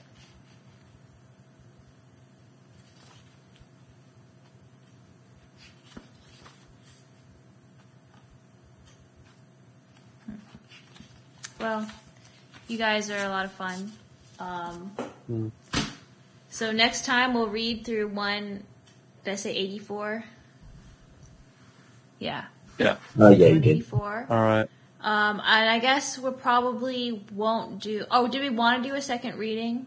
We don't even have a time for it. Yeah. Uh, well, I guess since Malcolm was wanting to do it, maybe we should wait for him. Yeah, that's the thing. Mhm. Um, the issue is. Ugh. Well, I mean, I, I'm not trying to speak for Miltram here. I'm just saying, uh, I'm pretty sure he's not trying to uh, set up any of this until we finish Wittgenstein. Partially because Wittgenstein is kind of interesting, and partially because we need more time. Oh yeah, yeah. So this, so the Malcolm thing doesn't matter for the second thing I'm talking about, where we possibly reading like lighter, shorter, less intense things. Yeah, pretty much. Um, okay, who has interest in that? I am. I'd have interest in it once we start reading Hegel, so Oh I'm not my trying to read Okay. three different things at once. That's fine. That's fair. I guess I'm supposed to be So- reading that Hegel shit too, aren't I? Uh, you might So be. we'd be- I'm not sure. Reading Hegel in the main thing, and then this would be a second thing for the I shorter think stuff. that's the consensus. I don't even know. I'm just trying to think like if people have interest in reading more right now, and we want to have a second thing where maybe we can meet and do other shit if people are actually interested in that. Uh, maybe we can stew on that. We don't have to do anything for ne- this week. Um, Mm. Because the other thing is for me, like the other meeting time would probably be sometime during the week, and that's we just have to we just have to figure it we just have to do figure shit out um, a little more I think. Yeah. Uh, but maybe we can start brainstorming. Like if you have anything else you'd like to read, like shorter things, like not like anything that takes a lot of thought to get through. Um, you know, like existentialism, for instance, or or some works of you know fiction, but maybe not just like you know, you know.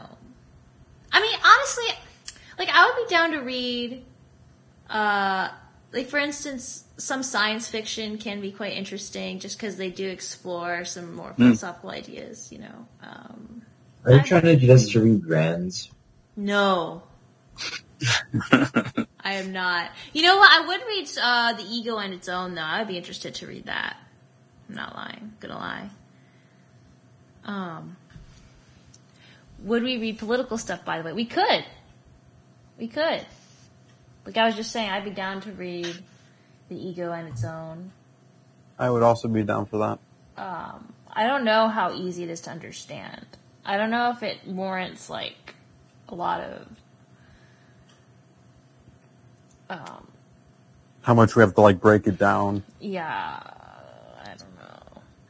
I mean, another, oh my gosh, I don't know. All this organizational shit. I mean, another option we could do is have it be like this other, maybe potentially more. So this wouldn't be political stuff, but like, but, but this wouldn't meet every week. It'd just be like less frequent, and you we just read the whole thing, and then meet and talk about it, rather than where we're trying to go through piece by piece and make sure we understand every single fragment of it. Hmm. Um, That's an idea. Yeah. Because I mean, I think it would be fun to read more. And yeah, again, this isn't political stuff, but more fiction stuff.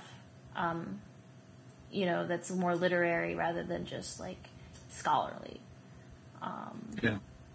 I know uh, Malcolm wants to get into uh, other things such as I know he kind of wants to get into Marx. He said he's a Marx scholar a couple of times. He is. Yes, I know. Oh, I know. Believe me, I know. I've heard all about it.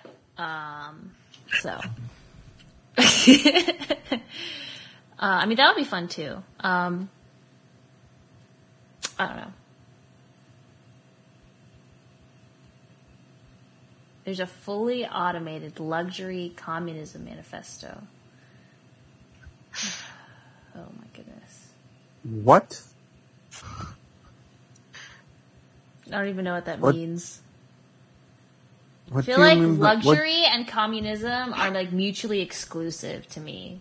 Ha ha ha ha! Communism starve joke number seven.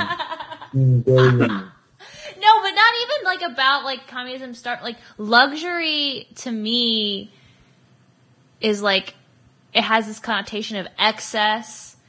Um but I feel like communism Yeah, that comes from the fully animated part.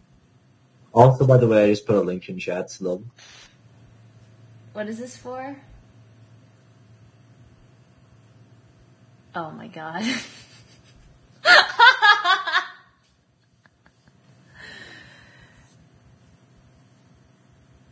what is this? Oh my god.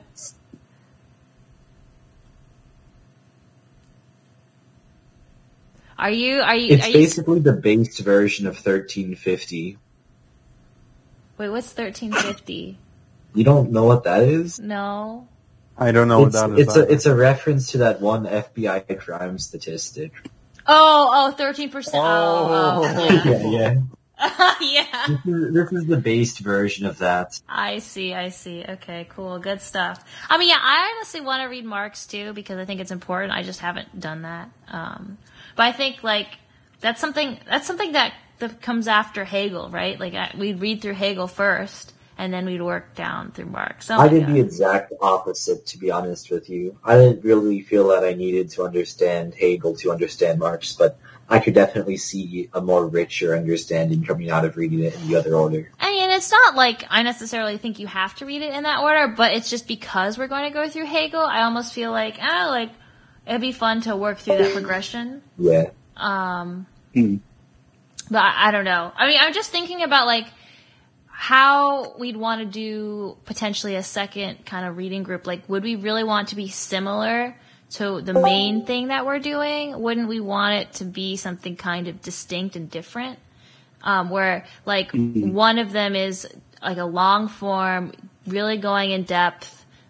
Every week, it's maybe something similar, a similar topic, at least for the span of a, a particular book that we're reading versus like the other one where it's week to week or maybe not even as frequent and something maybe lighter or something that's um, shorter. I, I don't know. It's just hard to Yeah. do this planning. I mean, because especially because we don't. I, don't know even who who is normally around. I guess we're missing Hate. He hasn't been here the past couple weeks, and Cryo's not here. Um, I don't even know who the regulars are anymore. Ugh, so sad. uh, but I guess we'll How long is this? how long is what? 288 pages. What's what is 288 pages? Good question. Reeman, what is 288 pages? Is this is it one of them The- things Malcolm sent you? The you? Lux, the fully automated oh, manifesto. Oh, oh God. Why is it so long? Oh my God. I love that. Who is Wow. Aaron Is- Bastani? is this Who is irony? this person? Who is this person? It's pretty big, like it has big letters. Oh fuck.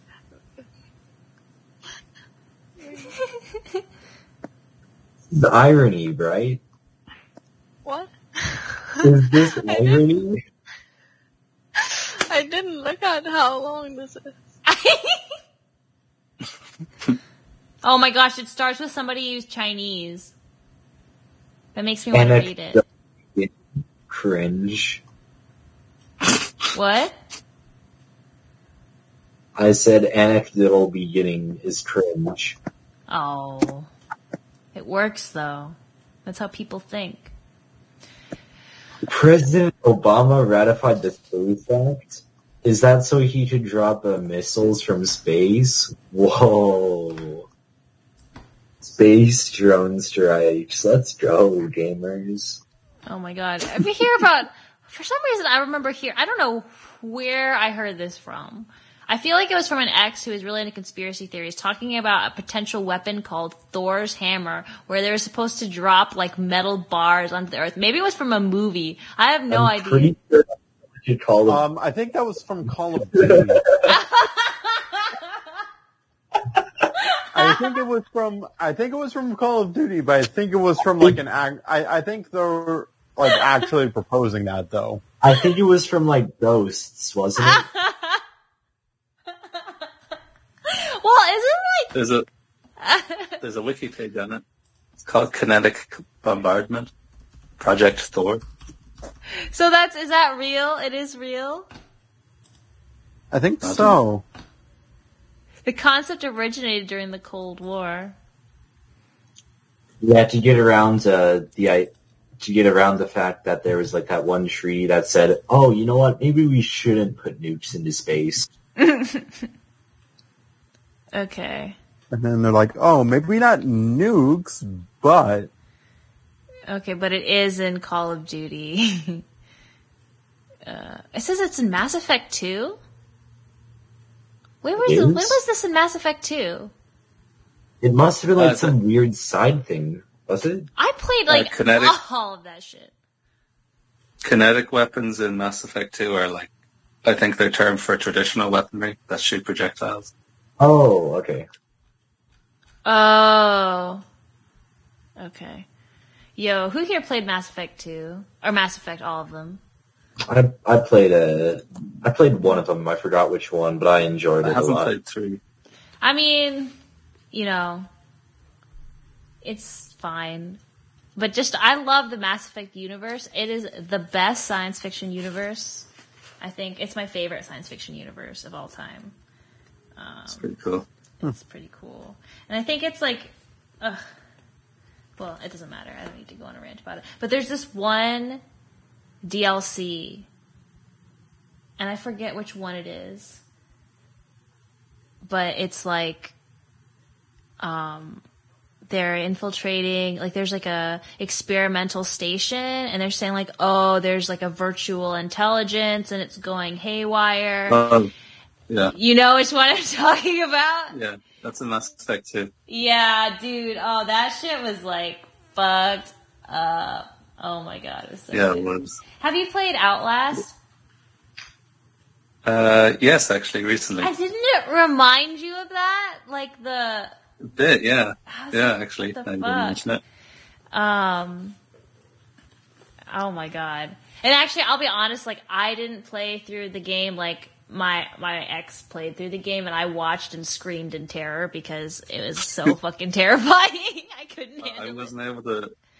I wasn't able to play it by myself, so I got a couple of friends and we drank and played. So yeah, yeah, because it's so it's so scary. Oh my god. Yeah. Oh, I couldn't handle. It's just so stressful. It's just so stressful. Like I tried to play, and I just couldn't. I mean, I just, I, I mean, like I couldn't even play The Last of Us. Like, like with like, oh gosh, it just stressed me out too much. Um, I haven't played it. Last of Us is good. Last of Us has a great ending. It was good, Yeah. yeah. I, I I love the ending. Um, I don't. I have sorry. I I don't like The ending is a utilitarian nightmare. It's a deontologist. Well, no, it's not. It's just a nightmare in general. But it's awesome. I love it. I love it, dude. I love it. He chose. I'm sorry. Do people care about spoiling things? No, I'm not going to play Nah. it. So. Yeah. Okay. So just the. So basically, there's this chick, right? Ellie, and she. Oh, well, I should just start over. It's a zombie apocalypse game, right? And I know a bit about it. Ellie's like the surrogate daughter or something. Well, yeah, she like she's just this girl, and she's immune to the the the fungal fungus that Right. causes the zombie thing. And so the main guy Joel is like taking Ellie to go to this place where they can um like do get her to help uh, do research to make a vaccine because she's like the only person who's immune. And so they get there finally after all this bullshit and Ellie and Joel bond. Like Joel lost his daughter. Ellie's like his new daughter now and he like cares about her and shit. He was so jaded. Now he isn't. They get to the place and then it turns out that they're like, she has to die in order to like do the research necessary. Like, because the, the, the way they, they, they get the specimen out of her is going to kill her. And so, Well, Oh, and so he and like the thing is, it's kind of fucked up. Like the, the the people, what they did is they just like directly took her away and put her like into the surgery or whatever, and like didn't act. They, it's not like they talked to them. Like the Firefly, the the group talked and. Were like, oh, by the way, this is what we need from you. They just like started doing it without Ellie's consent, you know. And so Joel mm-hmm. is like, uh, nope. he just kills them all and saves Ellie. he just kills them all and just ruins the chances of of using her to make a cure. Like he's just like fuck all of humanity. I don't care. I am not letting you kill my, you know, new daughter. And oh my god, it's just like at the end, she like asks him like, "What happened?" He's like, "Nah, there are lots of others like you. They didn't need, they didn't need you. Actually, that's what he tells her. what the shit? It's so fucked up, but it's so good. It's so real. It felt so authentic. Like I feel like that's like actually something a person would do.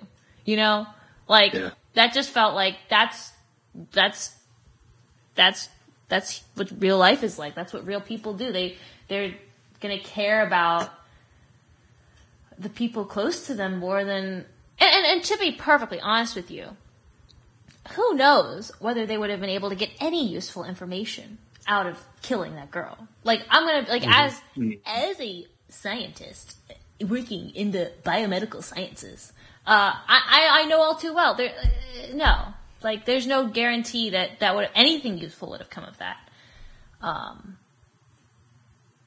So, anyways, um, but oh my god, I mean, it was just so, oh, so good. Oh my god, amazing. And then there's all this like drama because this the sequel just came out recently, and like everybody's all pissed I've off seen about it. bits about that. Yeah, peop some people are mad about it. I I feel like mo- like I'd say a solid eighty percent of the criticism I've heard is like, uh, "Stop putting politics in video games" and that bullshit. So I've heard a lot of good criticism, and I genuinely have some solid problems with it. But it wasn't terrible. It I- wasn't as good as the first, yeah, I but it wasn't really as bad as lots of people like to make it out to be. I didn't play the game. I just watched some like videos of it. And like I, wa- I was watching some of, I watched, I, I couldn't get through the whole thing, but some of PewDiePie playing through it actually. Um, but, um, I mean, like, I think, I think it was, it wasn't bad, but like there, it wasn't, the story just wasn't, like I felt like there was a message, and maybe not like a clear message, but The Last of Us, like especially with the way it ended, it was like, there is a point to that story. Like I don't know what it was, but it was like, they had they had something there was like some emotional weight there like it was significant and it was like something about i don't even fucking know but it was it was good or some shit. what Wait, are you about the first or the second? the first Oh yeah, the first uh, was like I guess like a big moral question. yeah but then the second like i don't know like it seemed like it was just like uh revenge bad like Much. Um, I mean, I, I didn't watch the whole thing to the end. I don't even know, but I just like it. Just seemed, I, I just didn't feel as complex. It just felt really like obvious, you know, Yeah. like I don't know. Um, but I, like I said, I didn't play it myself, um, so I don't know. Um, it just reminds me of like I'm gonna, I'm sorry, I'm such a fucking like dirt dirk nerd dork whatever but like there's i don't know if any of you are into like anime and stuff but like there's like have you heard of Durarara? anybody I've heard of it, but I haven't seen it. well yeah there's just you have thank you soda dream because there's just this one character who's like in love with this chick and she's actually it doesn't matter but he's like i can see myself committing like i'm so deeply in love with her like i would do the greatest good or the greatest evil for her like i would do anything you know like for that love. And i just thought like that just reminded me of joel like you know like, like the, a love where you you, you you you you love something so much like you would do anything for that love. Um, and it's kind of like a short, showing a negative side of love like love isn't uh, Hmm. always good. Oh, what was that? Oh, I guess it was the that's- phone buzzing. It just sounded like a drill. It sounded like a drill. It did. Sorry. Uh, it's all good. Um. Anyways, I also watched it, didn't watch it. you didn't watch it? Oh, I've heard of it. Oh, I mean, it's.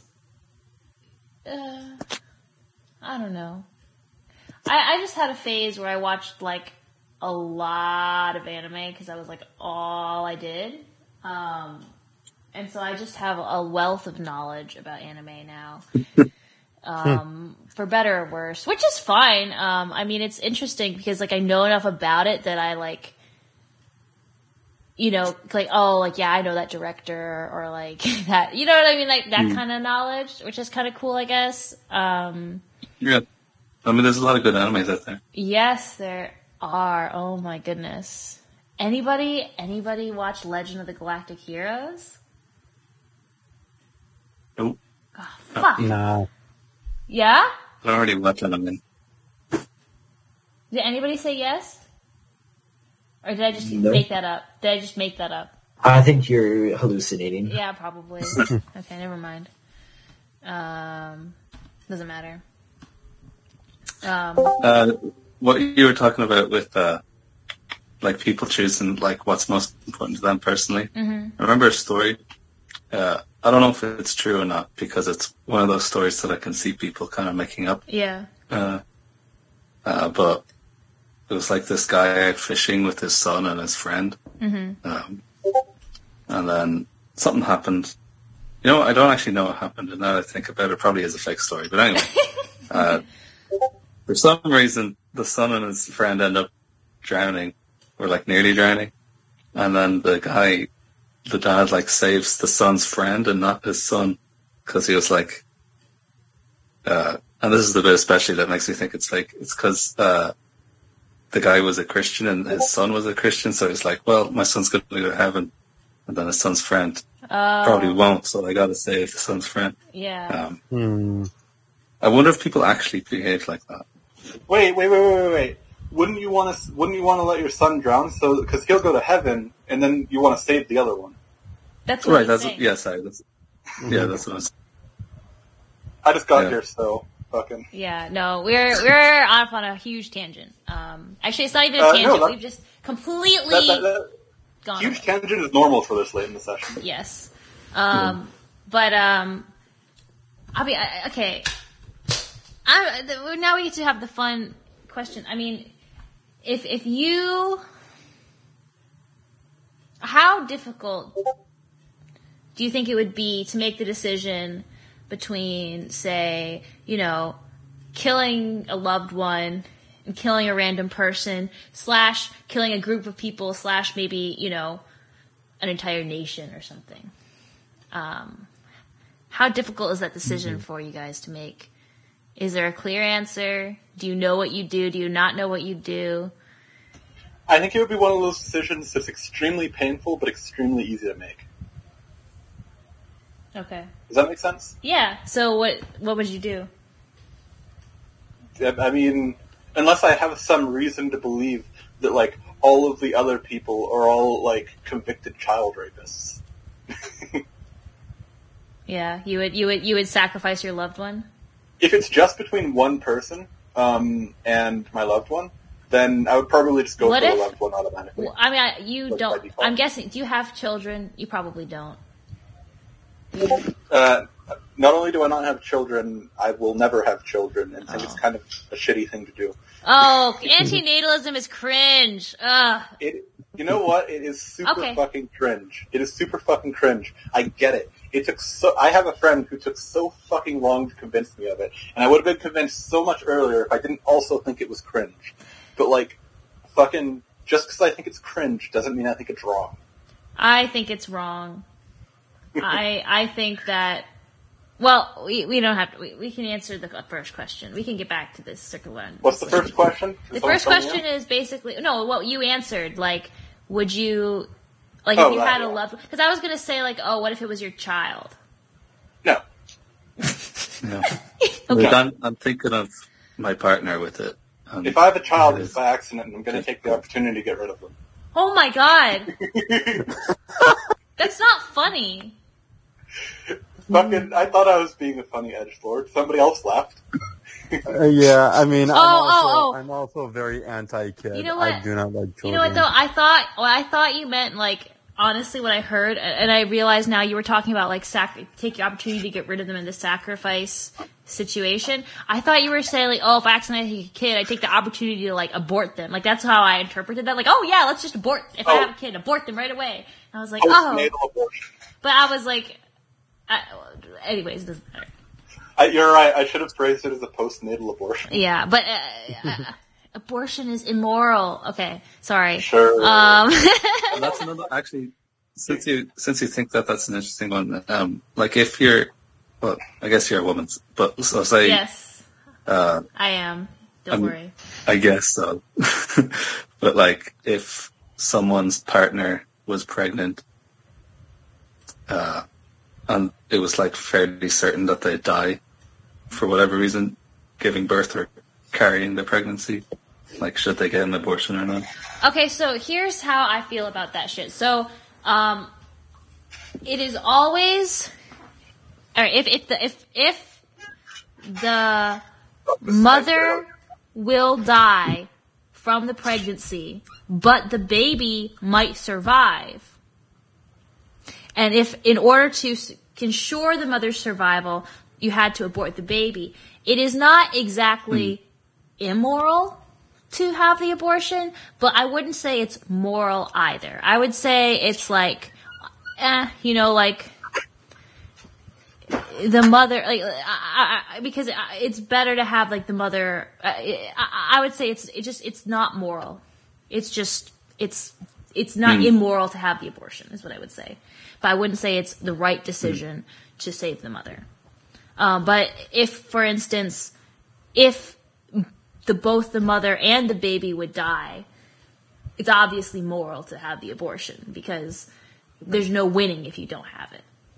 Um, I guess. So is what I would if, if your life, if your life was threatened with a pregnancy, uh, you would do what suits you personally.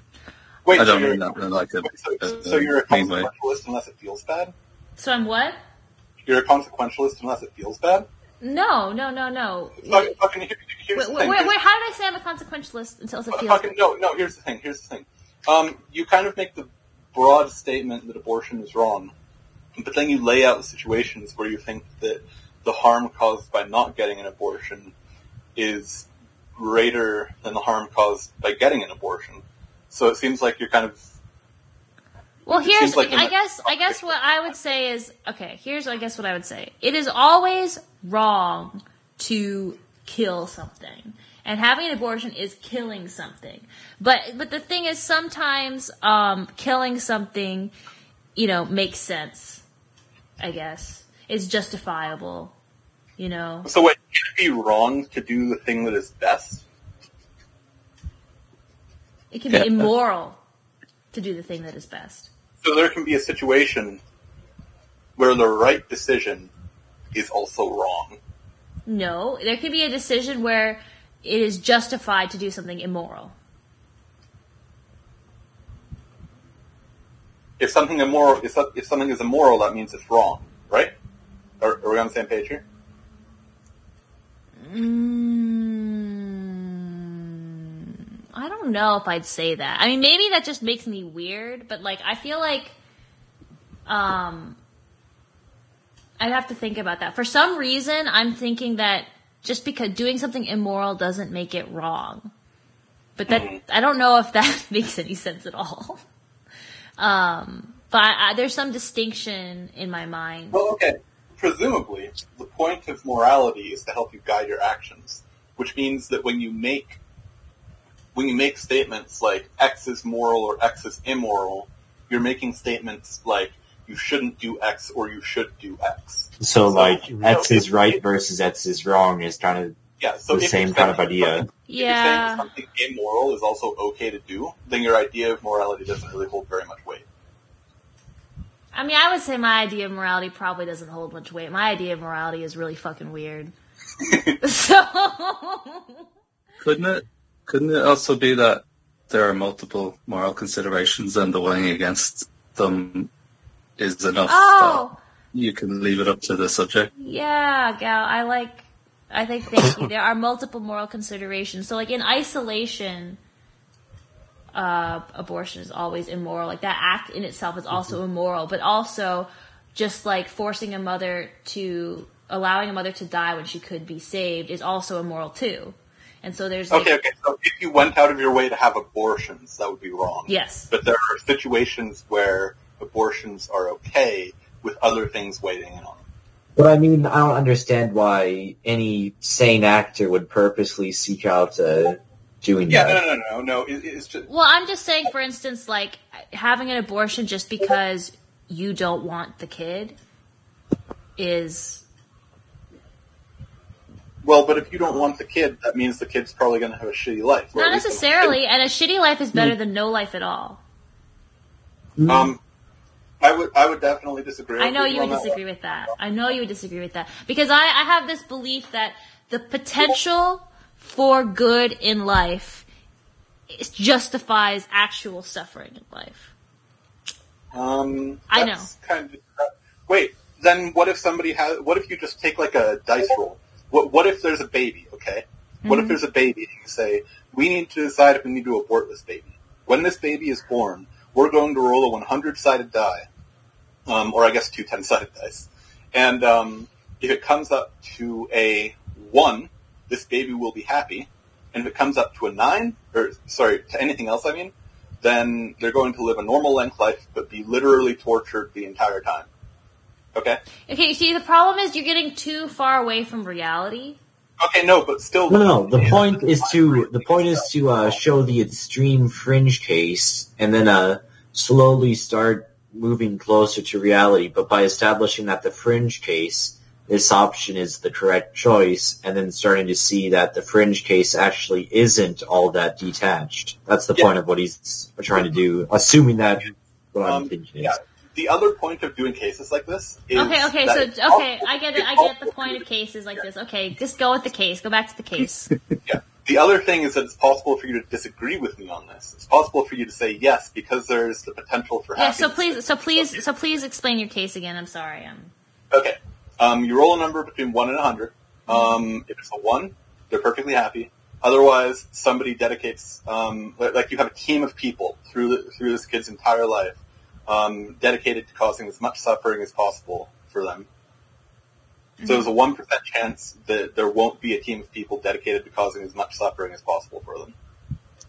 I mean, Is that potential a justification for their life?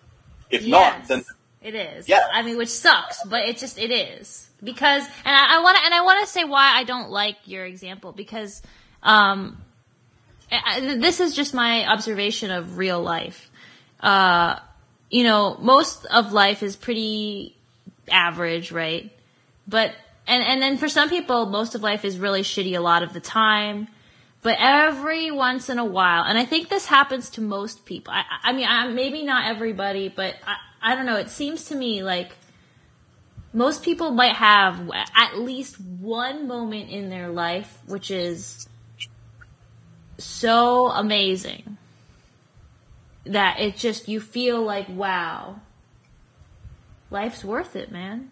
Just because of this one isolated moment and you have in that moment and you think like you know what like yeah like this is important. Like there's something important about life. There's something important about being able to experience this moment. It's so important that the rest of it is all worth it just for that one moment.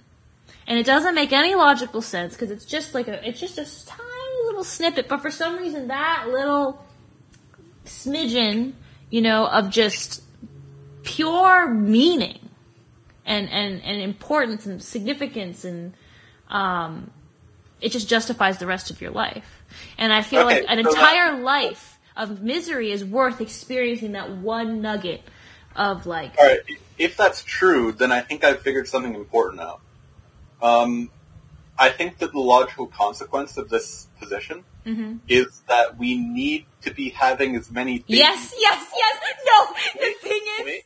yeah We need, wait, let me finish talking. We need to be having as many babies as possible and optimizing their lives so that they suffer as much as possible so that we only have to give them a little amount of pleasure in order for them Okay, to feel well, that. First of all, that's a utilitarian way of doing it, I guess. But That's I, I not very utilitarian, I think. Okay, whatever, whatever. It's a very calculating way of doing it. But I I just, I do want to say, I did have the thought that, like, cause I think uh, that, oh wait, like, if I believe this, should I be happy? Cause, like, I think life is inherently valuable. Like, the more life, the better. And I was like, wait, does this mean, like, I should just be having as many kids as possible? And, like, I'm still not sure about the answer to that. I mean, I know, like, I don't want to have as many kids as possible. I want to have kids.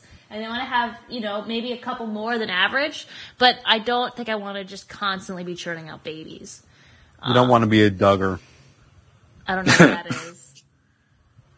It's this It's like like a- conservative family that has like 19 kids. Well, yeah, here's the problem.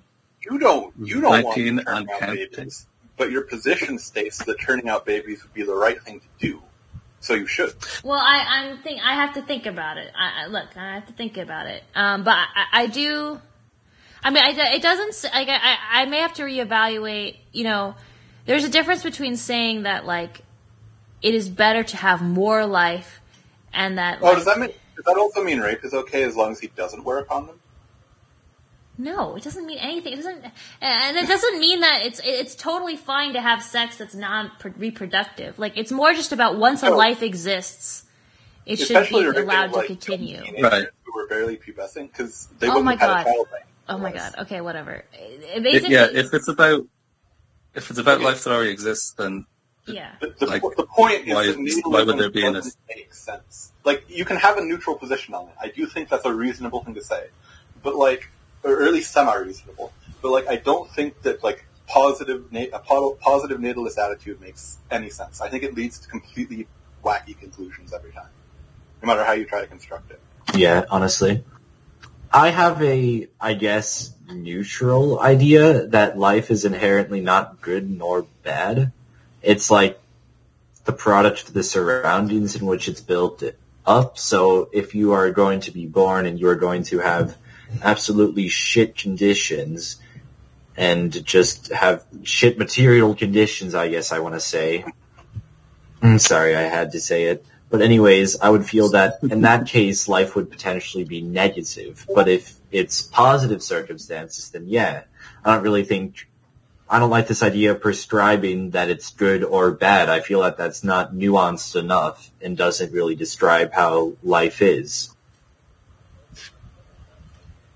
I mean, I also just think part of it is we can't know. Like you can say like, oh, like if it's bad, life is bad if the person has bad material conditions, but like you can't know the future of a person's life. They might start out with a shit life, but like it might become amazing later on. Like you can't. Well, yeah, you can't know the future of a person's life, which is why even if it looks like it'll be good, you shouldn't have children because it's a pretty good chance it's going to be bad, like really awful at points, like deeply awful. I just weight the potential for good as always being more like eh, like the potential for good is just enough. It's sufficient for me. I mean, the potential for good is important, but it's not. But it's not like you should completely uh, justify anything just because there's potential for good. That's the only problem with that kind of argument, to me at least. Um, it's less about justifying anything, but more about saying like any life is worth preserving, no matter what. Um, if it there's like because it has the potential for good, rather. Oh yeah. Okay, so I, I kind of see where you're coming from. It seems like uh, it seems like you're also trying to fight back against the possibility that antinatalism might devolve into like omni-genocidalism. Sure. Yes. Um, I'll admit that is kind of a concern. Yeah. Yeah. yeah. Um, If um, if life is like really going to be bad and stuff, should we not leave that to people's own discretion? Yeah, I would agree. Mm, Like if, if they want to kill themselves, they can do that. I'm going to be honest. I feel that they should be allowed to, but every attempt to prevent them, not like physically prevent them, but mentally prevent them should be done. You get what I mean, right? Well, here's what Yeah, I think. If I, I don't necessarily want like some kind of, I mean, I'm let's get the fairly anarchist or libertarian or whatever, but I don't necessarily want some big, like state whatever effort to make sure people don't kill themselves. But I can tell you for sure the people in my life, like I'm gonna do everything I fucking can to prevent that from happening. Like fuck that. Like I do not want the people in my life to kill themselves. I really don't want that to happen. I really would prefer to avoid that. Um, but I don't necessarily want, you know, a state somehow trying to control people and like quote unquote protect people from themselves. Yeah. Um, same way with I like mean- abortion, like I don't want it to be illegal, but I think it's wrong. Like I, I just, I think people should be able to make that choice, even though I hate that. But I, I, I Okay. don't. Here's an interesting question: How wrong do you think it is? like on a, on, on a scale of lying to somebody in a way that pro- they probably won't find out and is probably going to be fine, to like actual literal genocide. So I think it's not as bad as murder of a, you know, human, but like, but like at least up until up through up through like, we'll say. I don't I hate giving cutoffs, but like up through the sixth month of pregnancy, you know, it's less than murder. I would say. Mm, okay. After that, about- it's murder. okay. But that's like that's A just a line I'm drawing arbitrarily, kind of. But Yeah. like, that's how I think about Does it. it- Okay. Here's a question: I would say two months after birth. How bad is it? Do you say two months about- after birth? Yeah. yeah. How bad is it then if you have sex and then the next night you somehow get rid of the zygote? Is zygote the right word? I think it's not a zygote yet. Um, No, I, I don't know, but we know what you're zygote. talking about. Zygote is when the egg and the sperm meet, and that may not is- happen. is a yeah. That might not happen the next day. It might take two days. Yeah. Okay, let's I say mean, that um, it could take like a week or something, right? Uh, that's. I think it like the the egg is in the tubes for a week, I believe, but the sperm ha- takes like two to three days to swim up there. Okay, let, let, let's say you got a little microscope up in there, and you wait for the egg and the sperm to meet, and then you go kill it. Is that bad? Yeah, it's bad. Okay, got it. Um, I think Hey, at least it's a consistent I, standpoint. I think I think probably spending all of that time at church has legitimately like hurt your idea of reality a little bit. I didn't say it was. I didn't say it's the same as killing a three month old fetus. I just said it's bad. Yeah, no, I think that's about as bad as like putting a patch of grass in acid. Yeah, I kind of, I kind of get uncomfortable with that because, um, I don't know. It feels like you're applying human value to uh, certain characteristics that exist in Spectrum, um, and to me, it kind of feels like you can then, or people could, move on to devaluing the life of, say, like severely disabled people and stuff like that. Yeah. I'd say like uh, it gets more morally incorrect the further down in development it, you go, but like that doesn't necessarily mean that I can put a cutoff point because it's completely subjective to the person when they think that it is morally wrong. You get what I mean, right? I, I get what you're saying, and I think that in order for, in order to wrong somebody, in order to do something which is wrong, you have to violate somebody's. I'm going to get straight into my actual moral philosophy here and say you have to violate somebody's preferences in order to do something Here's which is wrong. here's something. I, I mean, part of, and I have to maybe give more thought on it, but I, I value potentialities. You know, um, Mm. like I, I, I do think that the potential to become a person is in, in, in inherently valuable. Like it's not just like a potentiality isn't meaningless. Um, it has. it- It's not equal to something that is currently actual, but it's not Yeah. unreal. Like it's still a real to me. That's how I kind of but thought. not nearly to the extent that you believe that. I feel that there's a definite fallacy to be had to uh, strongly believing that something that has the potential to be something is almost equal to that something. And I agree that that definitely does exist to some degree, but the way I believe it is not anywhere near the degree of what you believe it. Yeah, that's fair. Mhm. Um, I guess I just think. I mean, I just think about me personally, you know, and and I mean, it's I I do immoral things. I do things that I think are immoral sometimes, and I can see myself possibly if I got pregnant right now, being like, oh well, I don't actually want to deal with that and getting abortion, but I don't. I don't think. I don't think I would. I think I would feel like if I just like even if I found out like let's say I could if let's say like there was a sensation of like knowing when a zygote formed in your body and like I had that sensation so I just knew there was a zygote and it was only a zygote I would feel mm-hmm. like it was wrong to get rid of it. Like maybe I would still do it if I really felt like it was that inconvenient to me but I would feel like it was wrong like there was something wrong about it. Like I wouldn't feel like it was just oh nothing. Like it would feel wrong. And I think I would feel very very very guilty if I went through it. Like I think I would have to deal with some guilt over that. Thinking about oh I could have mm-hmm. had this this life this person could have been but I snuffed it out before it even had a chance I'm going to be honest, what I believe is in no way contradictory for you uh, personally having those beliefs because I see nothing wrong with people independently coming up with those decisions for themselves. Because I don't believe uh, morality is transcendent. I believe everyone has a different view of morality.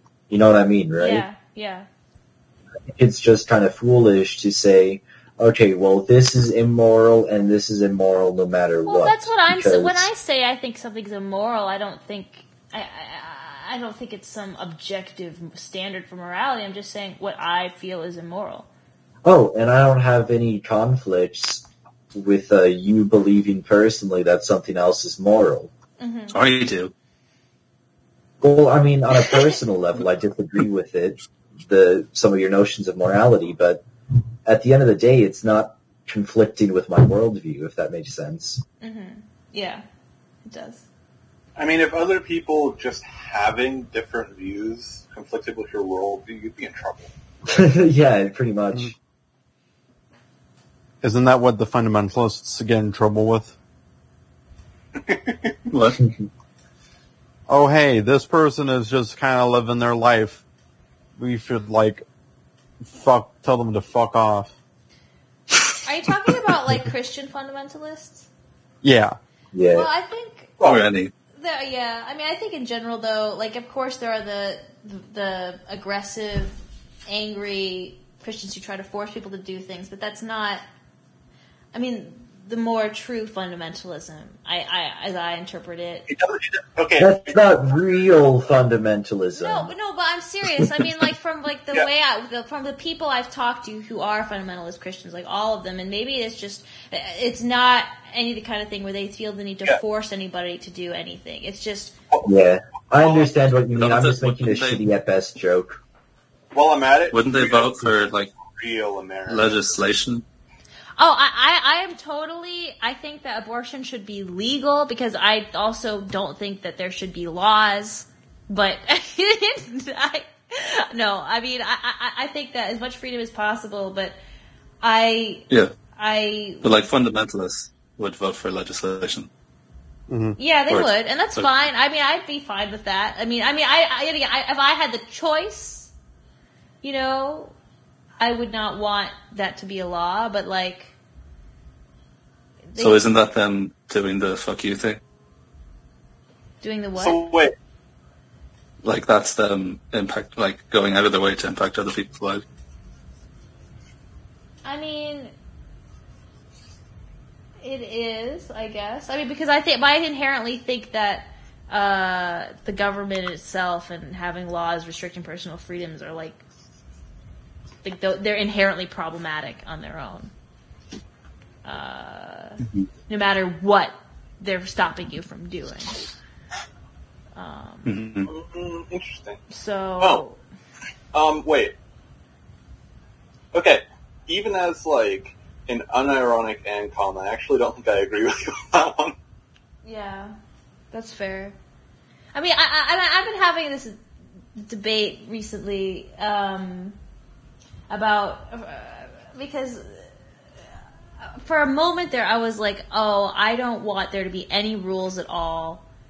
I want people to Mhm. engage. Like, like the the largest governing body should be the individual. Like, we don't need like and, and like when I say rules, I mean there shouldn't be formalized rules. Like, uh, leave everything up to individual judgment and like commu- like ever, take everything on a case by case basis. You know, you don't need a system. You just need people talking and working things out together. And like maybe you could like figure out, like describe, like, oh, this community, whenever they encounter this problem, they usually resolve it this way, or they don't like this type of behavior. Like, you could describe rules Okay. that they tend to follow, but I think that prescribing rules intentionally from the beginning, at least I was thinking this, I don't want to, I was thinking that I wouldn't want to do that. I, I don't know anymore. Maybe rules Well, aren't inherently I- I- bad, but I, I I- don't I- know. I think the trivial trivial counterexample to that is that you need rules to stop rules from popping up if you think they're bad, like un, unambiguously. Does that make sense? I mean, Because otherwise, you're going to have people in positions of power who um, who try to leverage that power to violate other people's personal freedoms. Um, and so then you might as well start having um, you, you might as well start thinking of a different word different word to use than rules. You know. yeah, I yeah, mean, because the way the way I imagine rules isn't like some higher body comes down and says, "Okay, you must do this." How I imagine rules should work, where uh, the individual has a healthy relationship with the rules, would be for uh, some sort of direct democracy in lower levels, where uh, basically the individuals are able to concede on different points that they all want to see, if that makes sense Yeah. so that the rules are guidelines and where the individual's morality crosses over. Look, look, Instead of prescribing the rules on the morality, the morality of the individuals prescribes the rules. If that Look, no, makes sense. No, I don't- and I, like I said, I, I, I was, I, I'm not sure if I actually just Yeah, hate all fine, the rules, but I- I, I- I, what I, I- I- hate, and I do think, I mean, it's not to say that we shouldn't have rules at all, but like, I, I do not like formalized systems, like. I, I hate bureaucracy. I hate, yeah, I think that's an unhealthy relationship with rules and laws. Yeah. um, but Um, I, I do think I, I was proposing earlier a different word or term, and um, I think that you probably all heard this one ad nauseum. And I think that the thing that's at the heart of all this is uh, a desire to eliminate unjust hierarchy. ugh, Based. you know, Wow.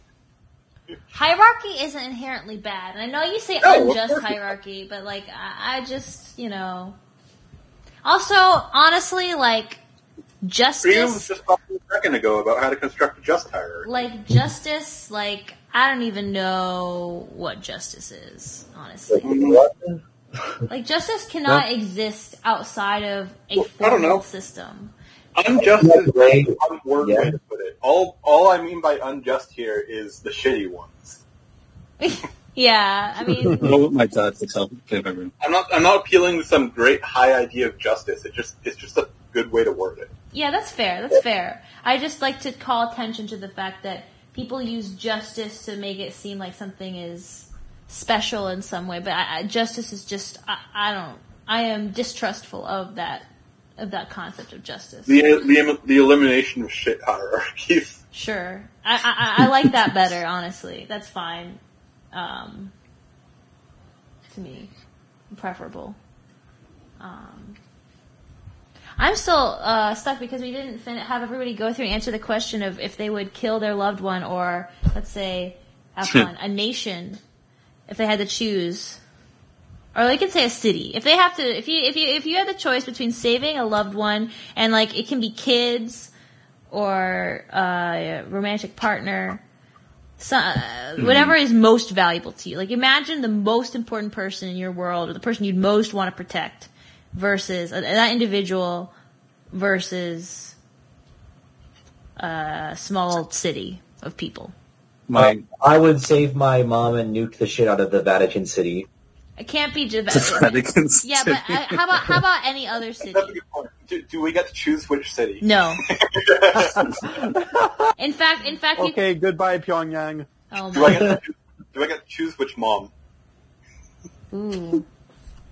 Here's a fun question: If you had to kill, so uh, I guess, uh, uh, well, uh, assume, assuming you have multiple parents, uh, if you had to kill one or the other, if you were like told you have to kill, if you had to make a decision between killing, like, yeah, if you, it was, it was basically you have to choose one to save or they both die.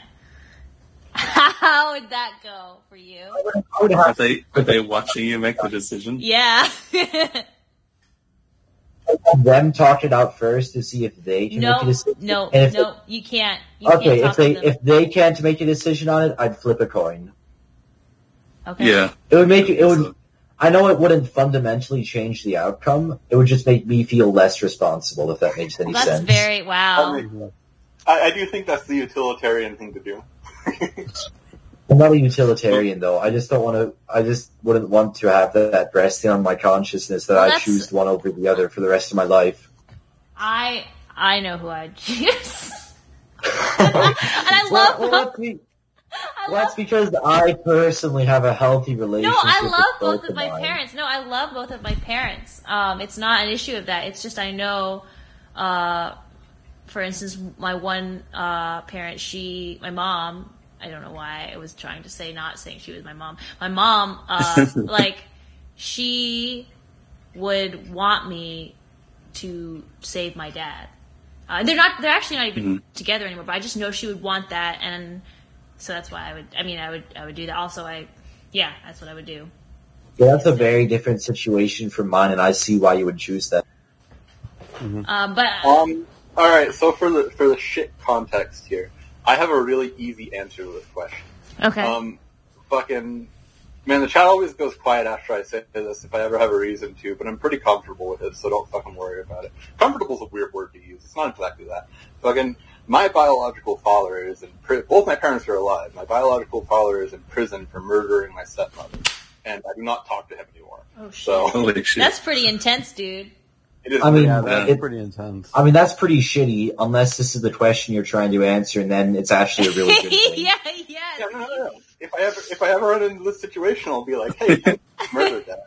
Yeah, wow, there you go. that's so convenient. it is. Glad it happened. Well worked out. Okay, but wait, wait, we, we It worked out. Maybe God is real. Oh my god. um, okay, so so let's go. We have to work our way up because Samia has answered both questions. Soda Dream now has to answer both questions. What's the first? Wait. The first is like a loved one, like basically the person most important to you in the entire world. It could be a ki- your kids, your your husband or your wife or your partner, or it could be a close like whoever you imagine to be the clo- most important to you person to you in the entire world, whether that be right now or in the future. You know, uh, versus think bombing a city.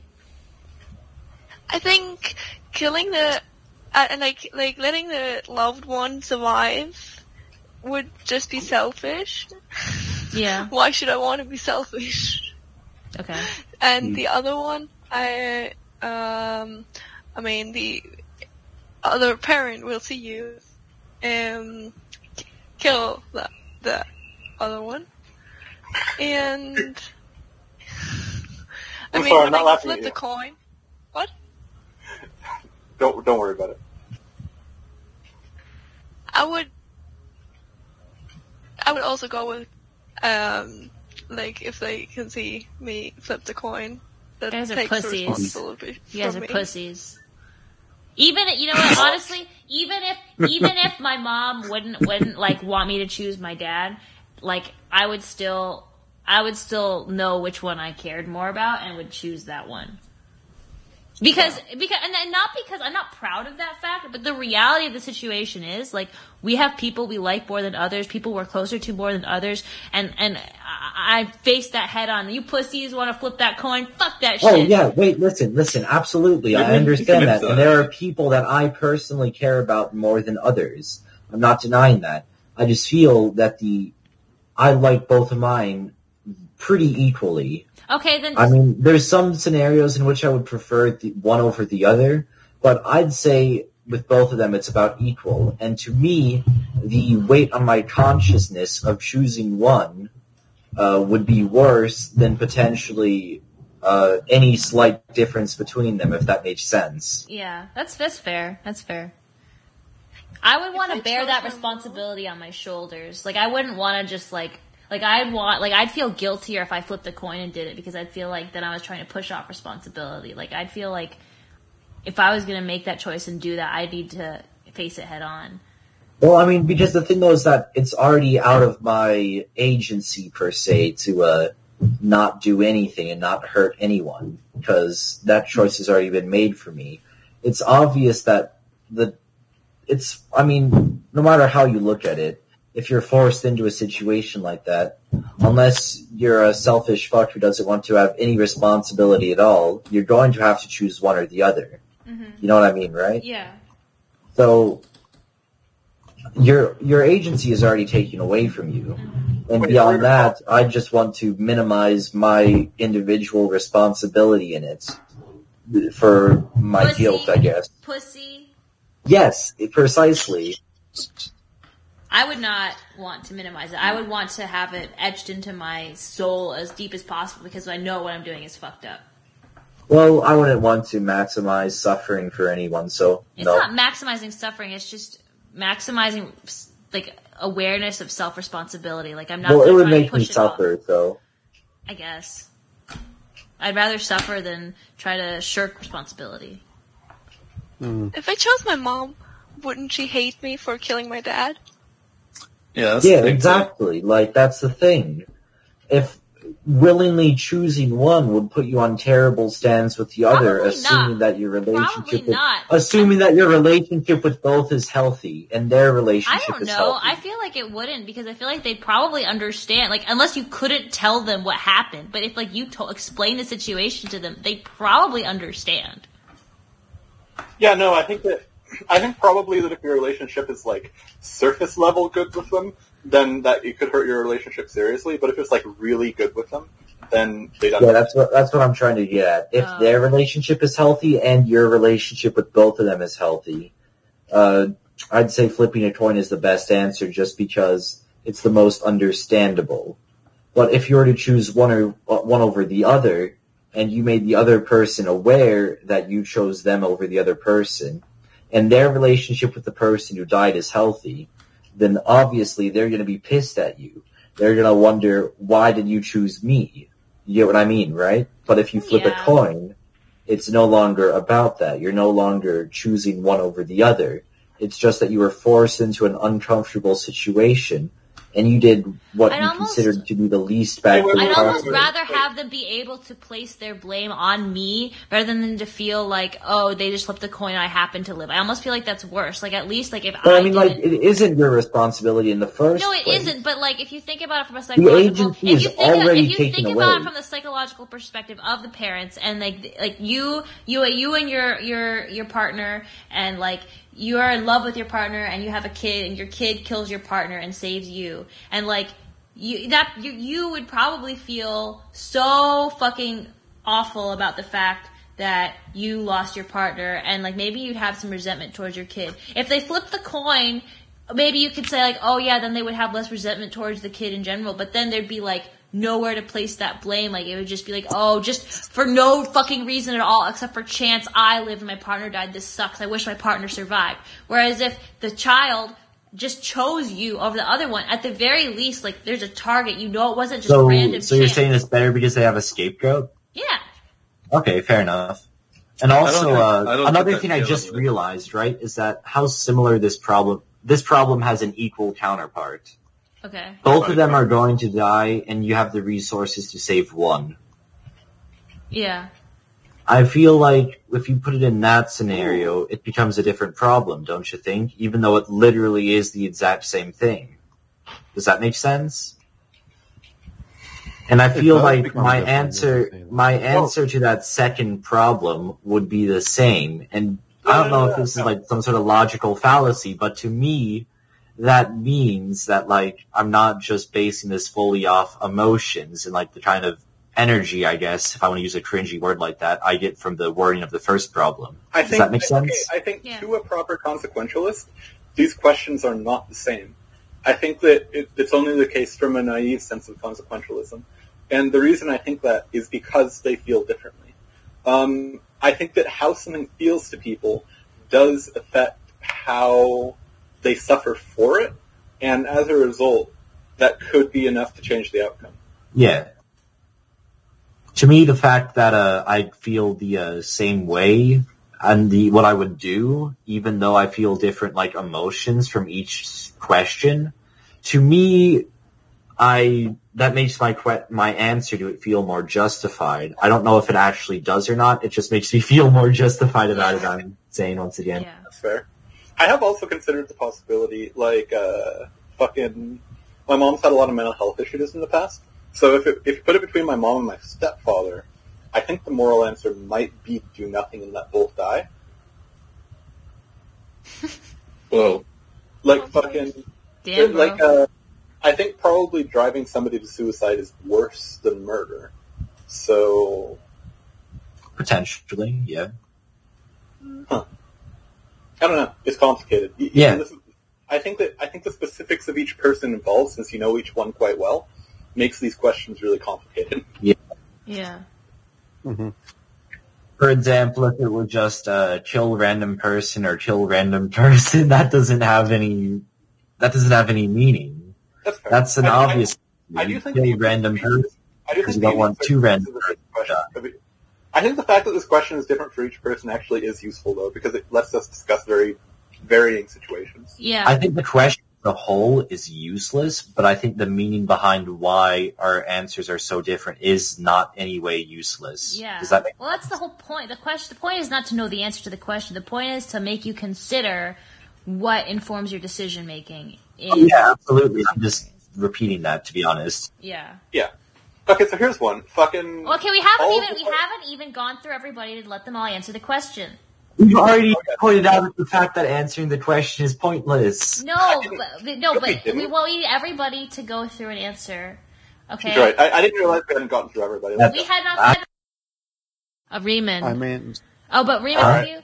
Have Yeah, you, I was I was the one who said flip the coin. Yeah, I was the first one to But what say that. the, what about the bomb versus saving your most loved one? Huh? What do you, oh, the bomb? Yeah, bomb on a Uh, city versus saving your most loved one. Uh, I'd go with the uh, bomb. Actually, no, I'd go with wait, wait. So bomb means nuking the city and saving the Yeah. one. Yeah.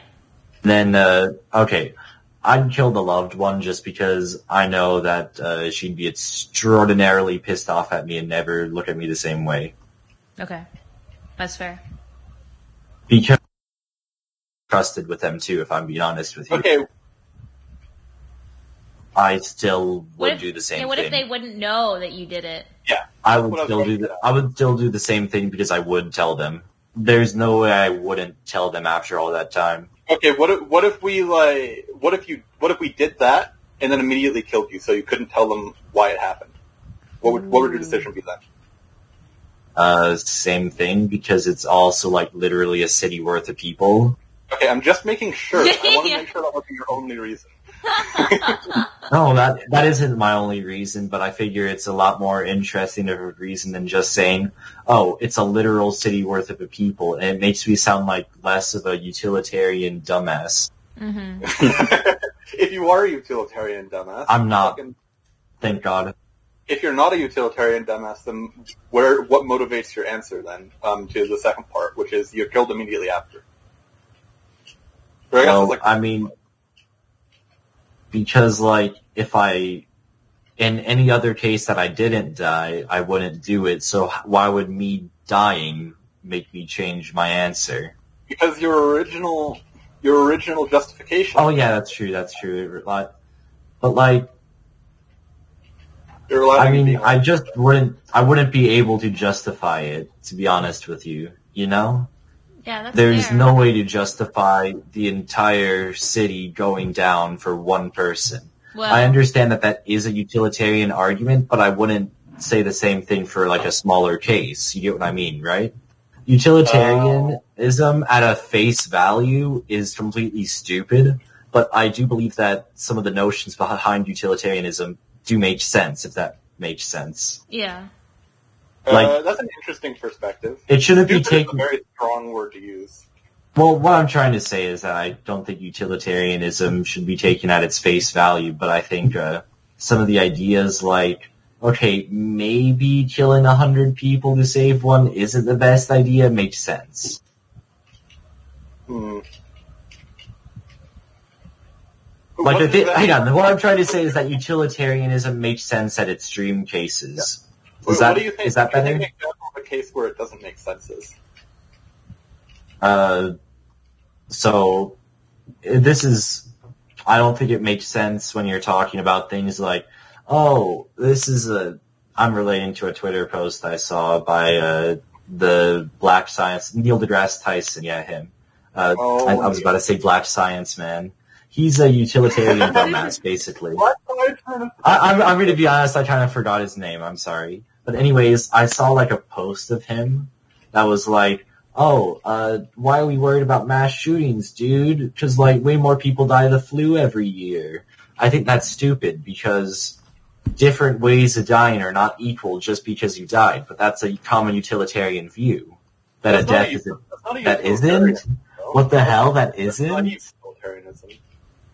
Utilitarianism. Because I've heard I've heard utilitarians make the argument that like a death is a death and that it doesn't really matter how it happens. Okay, well, those are utilitarians who are shitty at thinking. Yeah, yeah. Okay, that's- yeah, hang on. That's not inherent Maybe- utilitarianism. I, I guess I guess my view of utilitarians are dumbass utilitarians. Yeah. But anyways, I heard that argument and I was like, no, that's stupid. Because that's, that's does that answer your question or did I Yes. like kind of jump No, around it? You answered it perfectly. Ozzy. You answered it, and then I interrogated it. Yes. Interrogated Okay. you. Ozzy is I, next. I just, I just wasn't sure if I answered it good enough. Ozzy is next. Okay. okay starting with the city versus the loved one thing. Here, here's a question. How, where am I in relation to this city? It's you're not. It's Like, is this, it's I'm, not wait, your. hang on. I'm really sorry for interrupting you guys. I just wanted to say this before you got into it. I just realized I have to go, and I'm sorry to like kind of just put in my input and then just skedaddle. But I just now realized that I have to be somewhere in literal 15 minutes. So I wish you guys good luck for the rest of your meeting. It's all good. Enjoy whatever you're doing 15 minutes from now. Yep, sounds good. Yes. Bye, Peace. Ozzy. So this is like, so this is not gonna, because like blowing up Chicago and blowing up Abu Dhabi are two very different things in relation to me personally. Uh, yeah. I mean, just as uh, it's just uh, how about this? It's going to be a city. You don't know which city it is, but it's not a city you live in or a city where you have any close friends. Okay. Why does Chicago or Abu Dhabi matter? Um, because if we're, if we're doing it based on like personal relation versus like mathematical scale, like I I would want to go to Chicago at one point, right? Oh my god. Um, That is based. I don't even know what else to say. That is great. I love I mean, it. but like if if but I mean I'm being serious if we're talking about like if we're talking about like oh what matters to me versus what Oh my matters God. to everyone, Well, so we it's need it's up to you. distance. It's up to you. I mean, Right? but but I think uh Well, it's up to you if you talk about it um, about what matters to you or what matters to everyone based on your own moral philosophy. yes, exactly. I suppose. I mean, I think I I think no matter what, I would like save. I would probably save the city because Even if it's Chicago. no, I would save the city. So yeah, it wouldn't matter whether what city it was. I just wanted to like get that out of the way. Oh no, Um, even if it was Abu Dhabi, even if it was Cairo, even if it was uh Pyongyang. Pyongyang. Well, Pyongyang would be different because that would be like toppling a regime. I was I was What if Kim Jong Un wasn't there? Then you I wait mean- to press it for a while. I mean either way. Okay, it doesn't matter. I mean, either way, yeah, it doesn't. I mean, I, I'm kind of like, there's there is a whole thing about like, oh, it could be like militarily advantageous, advantageous for the city not to exist. And I'm just kind of, yeah. I don't think yeah, that's yeah. relevant. Like, do I get to choose which city? Can I choose one in World War II Germany? yeah, Dude, but but, like, honestly, that's still fucked. Like, it doesn't matter, like, where it is. Like, innocent people are still gonna die no matter where it is. yeah. And there's Yeah, like an entire culture to World War the II city. Germany. You'd be saving innocent people in that. If you chose the right time, at least. Well, it doesn't Like- matter. We're not talking about being able to go back in time and prevent events through the murder of an entire civilian population. We are talking about a city now. Yeah, right. we don't know Well- what they would contribute. They would I'm mostly. yeah. The, the thing that I would, the thing that leans me towards saving the city is that every city kind of like has its own culture and has its own like various stuff to it. You're and so getting rid of the city would also get rid of that stuff. All of you are so boring. Well, I don't know what makes what makes that culture valuable in itself, right? It it makes it. That's that's a good. It's valuable because it's irreplaceable. Yes. It can only exist Well, in that. don't. I would argue it is irreplaceable, actually. Wait, what? You would I, I argue, would argue that culture that culture is irreplaceable. That's what I said. not. It is irreplaceable. That's what Oh, makes I it meant- so valuable. I misheard. No, you. it is irreplaceable. Yeah, I that's, misheard you. You're fine. that's what I'm saying. Yeah. No, what I'm saying is that it is irreplaceable. That's what I I'm misheard saying. her, and you interpreted my, my mishearing as what actually happened.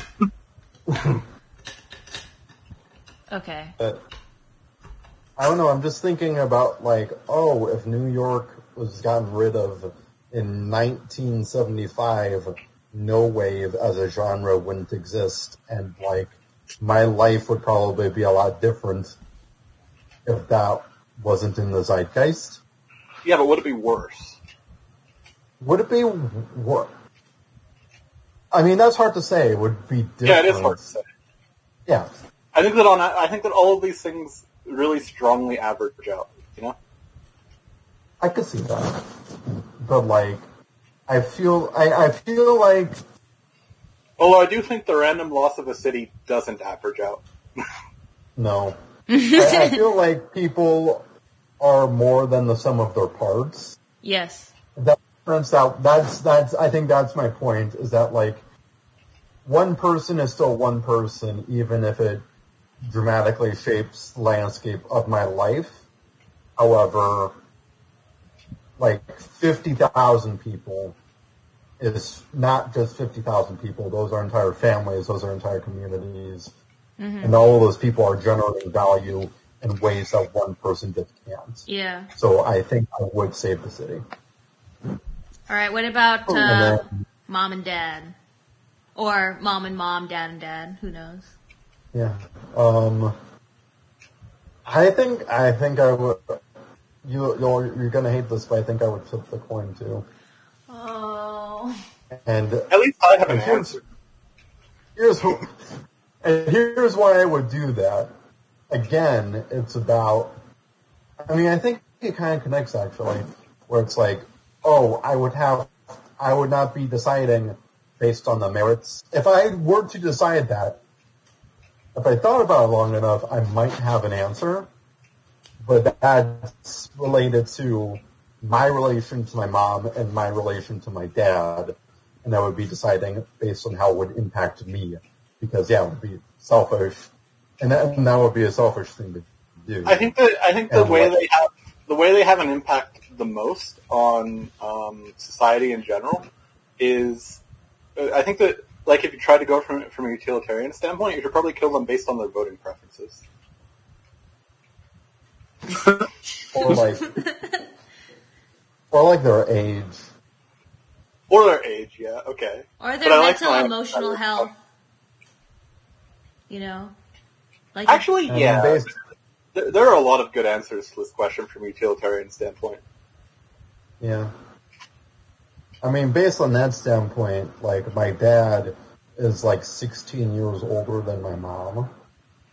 So Yeah, and women tend to live longer, so how have their lifestyles been? oh my god. Uh, my my mom has been have my mom has had issues with like eating. My dad has had an alcohol problem, but he's like reco- fully recovered from that at this point. So like, Okay, now things are even more complicated. yeah, Okay, on the one hand, it's okay. I, I want to point this out, right? Fucking, I know that, especially to freedom, this probably sounds fucking like inhuman calculations of considerations, right?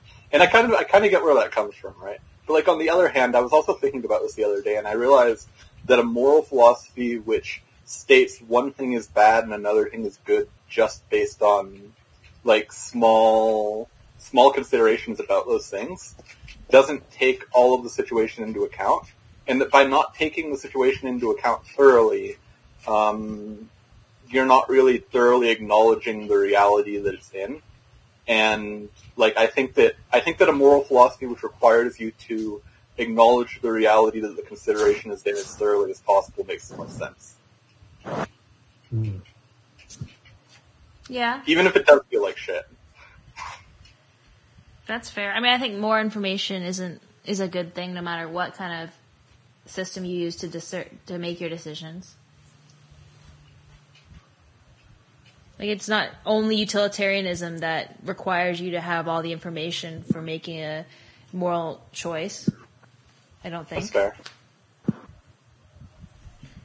fair. All right, Gal. Uh, Are Oh. we down to Dream? Or, Nothing. oh, Cal. Literally Nothing. We're going up because interesting. we're going up. Okay. I'd probably have to save the city, but then I'd probably kill myself afterwards. I don't think I could live after that. That's fair. After saving the city, Yeah, you wouldn't be able to live. Oh wow. because it's just, yeah, like the thought of killing my partner or like, I don't know, her being dead, that would suck. Yeah. Yeah. I don't think I would life after that. Oh, if we're doing this Um, from the perspective of the partner, I'd think a little more about the city. Yeah. Well, th- that's the whole fucking. I said. I, I what I said. That it has to be like a kid or like the most loved one you have. Oh. Okay. I, I mean, no. uh, My answer would still be, my answer would still be the, the fucking save the city, but like, Okay. then I might be in the same boat as Gull. Yeah. Okay. And then as for uh, your parents, parents, or choosing between two loved ones. Yeah.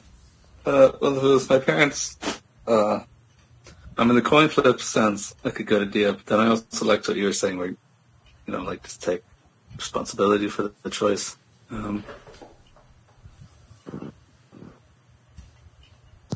yeah. But as, uh, who was it, Raymond, who was saying, like, your agency's already taken away. Uh, yeah. So I probably would flip the coin. Um, but if I wasn't alive and I had to actually make a choice, uh, yeah, I don't know what I'd do. Yeah, how about this? Um, Uh, they look into your brain, and if you have any intent of trying to randomize it, then all three of you die. oh my Oh, god. Shit. Holy fuck. that's that's. Oh my god. You know, and letting them both die is an option. Hmm. Yeah, I used to think, like with the trolley problem sort of thing, that, you know, participating in it is making a choice, but if you don't participate, you're not making a choice and you're blameless. Um, but, I you mean, can't that's witness kind that of kind shitty. of situation without actively making the choice not to participate, you know? Yeah. Yeah. Hmm. Is killing yourself an option? Then they both die. Hmm. Because I think it's like if you were both like tied to if you were like tied to a chair, uh, and like someone is making you do that, at that point, until you make a choice, it's their it's their choice. Um. So I don't know. I, But in the end, it doesn't I- I matter. guess I, like, I guess I need to think about it more, but I feel like that's how you would become blameless. Okay, uh, let's say the situation arises naturally. I do, I do like, I do like the framing of it as the resources the to save. to- Yeah, yeah. I think that's a bet. That's a. It's a more uh, a comfortable way to phrase Yeah. it. Maybe. How about this? You have the materials to save one, and there's somebody who's just a dick in the background, forcing you not to randomize it. Yeah. Um, Hmm. I mean, you don't have to tell us your choice. You can also say, I don't know, like you'd probably be random, like in the moment, or like you would just have to go. You don't. I don't need you to think about which of your parents you would save. I don't need you to actually have a, a coherent answer to that question. Um, the point is more if you Really, think. talk, talk about like what you go through to try to figure out the answer. Yeah, exactly. hmm. Um, I'm not really sure. I don't know what things I have to consider or prioritize considering. Um, Okay, yeah, how guess I don't know. how much thought a time would it take for you to decide between saving one of your parents and a random stranger? Pardon? Like if you had like let's say like your dad and a random stranger. Mhm. You could choose to only save one of them. How long would it take you to make the decision of which one to save? Uh, it wouldn't be instant. Um, But you'd save your, you definitely save your dad over the other person. uh, I don't know. I, don't, I wouldn't say definitely. I don't know. What if they were Um, young? What if they were old? What if they were female? What if they were male? What if, uh, I don't know. What if they were Yeah, I mean, I, autistic? I feel like Smart. I, if uh, like I, I would feel like that. I know I'd be conscious of the fact that my subjective perspective would influence things, and it may be in a way that they maybe ought not. Um, and I, you know, try to be considering that. It's like the fact that the one person is like related to me. That's not really a good decision. That's like that's not actually a good reason well, if you want to be reasonable. Like if you want to act on instinct and act like hmm, a lizard brain, then you could save your parent. hmm. But I don't think I want to act that way. Because isn't it, isn't that just what it is? Like if you're gonna go off who you know, isn't that I mean, just don't more see. instinctual? And I don't see anything wrong with that. Like honestly, like I would definitely like. I, I mean, I think I could see myself. I mean, I don't have anybody in my life at the moment who I would blow up a city for, but at one point, I had someone I would blow up a city for. I would have Mhm. you know like I, I think i think i can totally envision that being the case or if my if i have children when i have kids oh i blow up 10 cities for those kids are you shitting me like i don't give a fuck like no, i don't care as long as my kids can have a good life i don't give a shit and i mean that's why i kind of brought the last of us thing earlier because They because won't like, have a good life when all the cities are blown up. i mean uh, but they'd have a better life than if they were dead but isn't that like selectively considering your kids over yes potentially thousands of other kids? Yes. So how is, why is that reasonable? It doesn't have to be. It's what I would do. I I, I, Right. I, I don't care. I care about the people I care about more than other people. Like I don't Hmm. weight people equally. He- Here's a question. Here's a question that I think is interesting. Is there anybody that you know? Is there anybody who is in close proximity to you? You don't have to name them because they might be sitting somewhere nearby. Um, that you would blow, or sorry, that if you took a random person off the street and you didn't like, all all somebody says to you is kill them or I kill someone off the street. Is there anybody who you would kill the person you're close to for? Or is there anybody who you'd save the random person off the street for? Is what I'm trying to say. Oh, interesting. Yeah, because I think all of our answers are, if it's completely arbitrary, then we're generally going to save the person close to us. But the question is, is there anybody You know, for whom honestly, okay. So my mom, I think, kind of wants to die, so I'd probably kill her. Hmm. Just because she, she she's not like suicidal, but I think she's like she's ready, right? I mean, that's not good. That's not good. I'm not happy about that. But like, yeah, I would, I would. That may be her. Yeah. Sorry, how old is she? She's sixty three. I see. Yeah.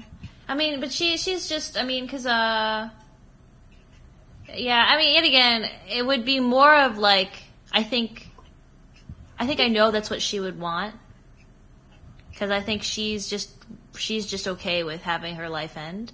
Um that sounds so terrible, but I, I don't- it's, I don't think it's like a real. I mean, it's it's sad. It isn't good. Like I, I wish that she would want to live longer, as long live, want to live as long as possible. But I just that's not the reality. Um, and I think she would want me to choose. She she would she. she oh my god! I mean, she literally. It's kind of fucked up. She literally joked to me. She was like, "Eva, Ma- oh, I said my fucking name again." You got yeah, you got to stop doxing yourself. I know. Uh, but she she said, uh, you know, freedom, you know. uh, uh, you know, did you know that we, if in the, in Amsterdam, you know, they, they let you kill yourself or whatever it is. And she was like, Eva May, well go, I'll, I'll, I'll, I did it again. Well, I'll, I'll get, I'll get a one-way ticket, you get a two-way ticket. So like, oh, all right, you get a two-way ticket, I'll get a one-way ticket. It'll be fun. I was like, oh my god, that's kind of fucked Wow, that was a dark joke. yeah, it was a dark joke. But like that's the thing. I mean, and and I, that's, but yeah, again, she's not like in a dangerous situation or anything with herself. But I know if that's how she feels from the bottom of her heart, and so hmm. yeah, that's why I would do that.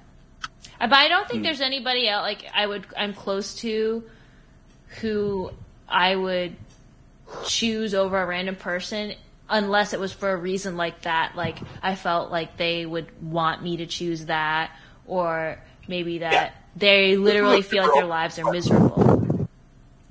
Um I'm trying to think. Yeah. Wait. If you're talking about like versus someone you know, uh, is it someone you're close to or someone you know? Someone you know relatively well, one way or the other. Whether I mean, anybody, I would always choose the person I know over the stranger. Except for in the case where I thought, like, they would want me to not choose them or some shit like that. But always, there's always preference to the people I know over the people I don't. Do do you guys not just have like people who annoy the shit out of you? Is that just like not a thing? I mean, I don't really know anybody in my life right now that annoys me like that. You're lucky as fuck. I mean, I'm also I not have- in school right now, so. Like, Yeah, I mean, I just graduated, and a former friend of mine that I still kind of sort of keep in contact with it is like I, I discovered that she was like a manipulative as shit person, and Mm. would like she'll be like she would like tell she like told one of my friends like oh yeah I'm gonna kill myself and it's gonna be your fault. Well, you know, here's of the thing? thing. Here's the thing also about me. I I in general don't hold ill will towards people. I mean, there might be people that annoy me that I don't like, but like ultimately I think um you know, just everybody I, I, I, I mean, I can't imagine somebody who I'd want to choose over a stranger out of malice like or, or or even out of thinking like even thinking like even out of thinking like oh this person is a, a net negative on the world so it's better to save the random person like there's nobody i would think of that way. Like even like my old junkie friends like i oh, even old fucking fat ass like i would choose him over a random person. You know like uh, even even if they're fucked up like I have love for everybody. And the people I know, I have more love for them because I know them more and understand them more I understand that any negative part of them is probably from some sort of suffering or problem that they have. It's not from any, you know, evil or anything. I mean, yeah, definitely. Um, I don't know. It's it's like it's this is arbitrary to begin with. yeah. So like I'm personally, so I'm like, oh, you're putting me in a really dumb position if I need to pick someone to die. So I may as well just be like, like oh yeah, I may as well if if there's an answer that comes to mind, I may as well just go with it, right? Yeah. I guess. I don't know. You know, like obviously I don't want this I don't I don't want this person to die because like I genuinely liked them at one point. Mm-hmm. But like if someone is like, "Hey, do this." I'm just like, "Oh, well, I would feel I actually I actually maybe I should put this I would feel actively wrong choosing the stranger over someone I knew even if I didn't like the person like I feel like because I know them I I almost have a bit of an obligation to choose them. I'm I'm, th- I'm thinking hmm. about how I feel about that. Like I feel listening to what you're saying and I'm thinking it's almost horrible that like sorry that you hmm. could like you could think of this person who you have a negative association with and because of that you're thinking well no I'll I'll let them die and choose a random person. Like I almost think that feels really wrong to me. Like really wrong. I suppose that it, it it could be. I suppose it could be like the trolley problem type thing, where like you are the one that's pulling the lever at that point. But instead of it being like one in five, it's still one in one. Yeah. Guys, did I say that I would nuke the city for my kids? Yeah, I would nuke 10 cities. I would nuke them all. you've been thinking about it, doing Yep. the calculations. Yes. The calculation is always the people I care about. I don't give a fuck about anybody else. I don't actually know. I say that, but like, I, I, I do wonder if I was in the situation how I would feel because, uh, maybe I would feel differently. But I would be very comfortable intellectually with choosing my loved ones over the city. I, I'm sad that nobody else, else felt the same way. Is it the case that by choosing your own loved ones, you're choosing yourself over the city because you're doing it because of how you feel Yes. rather than any? Yeah. So i- if it's reframed as would you kill yourself or kill the city? Would you? I, I, I don't know. Um, Hmm. it would depend. Yeah, it might depend on how I felt that day. Um, I mean, I'm not even kidding. I'm not even kidding. I mean, part of me thinks I am morally, not morally obligated, but maybe it is my own personal morally, morally obligated to stay alive as long as possible, no matter what. Um, because living is good, and I want to live as long as possible. So, and I cannot experience anything outside of my own existence. So, you know, it doesn't, it's irrelevant after I'm dead, right? So, I can see myself choosing to save myself, but, but I, I also, I also think when it came down to it, in that moment, I would feel overwhelmingly like it was wrong to choose mm-hmm. myself over the city. That's hmm. I, and and I would it would be it wouldn't be like I wouldn't feel like I you know like it, would just it would just the the thing that would motivate me wouldn't be like knowing that it's wrong. It would be feeling like I really can't couldn't live with myself. I, I, I just feel like something in me is just so against choosing myself over a fucking city. That's that's what it would be. It wouldn't be some rational like, oh, it, obviously the city over me. It would be like I, I can't help but feel that's the right choice. Um, But um, it's also possible it might be just a no brainer because maybe that day I just was like, eh, you know, whatever. But but but, but I, I do think no matter like I, like if I if I wanted to continue living that at that point, I would um, definitely still think I think choose the city because I would just be overwhelmed by the feeling that that was just the right thing to do for no particular rational reason. I would just be overwhelmed by that feeling. Even if I really wanted to live. So. Yeah. Hmm. Interesting. All right. Um, fucking. Has everyone given answers to the various questions? Yes. Yes. Uh, one thing I'm interested in, if we don't want to Oh. go right away, is Okay. All right, but then this is the last thing. okay. Um, I'm, I'm not. I'm not actually going to ask for a specific question. I was just thinking, all of the questions we've discussed so far for like specific questions like that have all been like moral questions. Are there any? Are there any questions that are more about opinions on non-moral philosophy? Well, that we talked ask? about free will, but we already that's did that. But I'm not saying we should because we already did that. Um, but I don't know what another idealism. Ver- no, we already did that one too. Everybody's a fucking materialist, um, a realist or whatever it is. Because idealism is fucking bonkers. Although honestly, I guess I am functionally a realist or materialist or whatever the fuck you call it.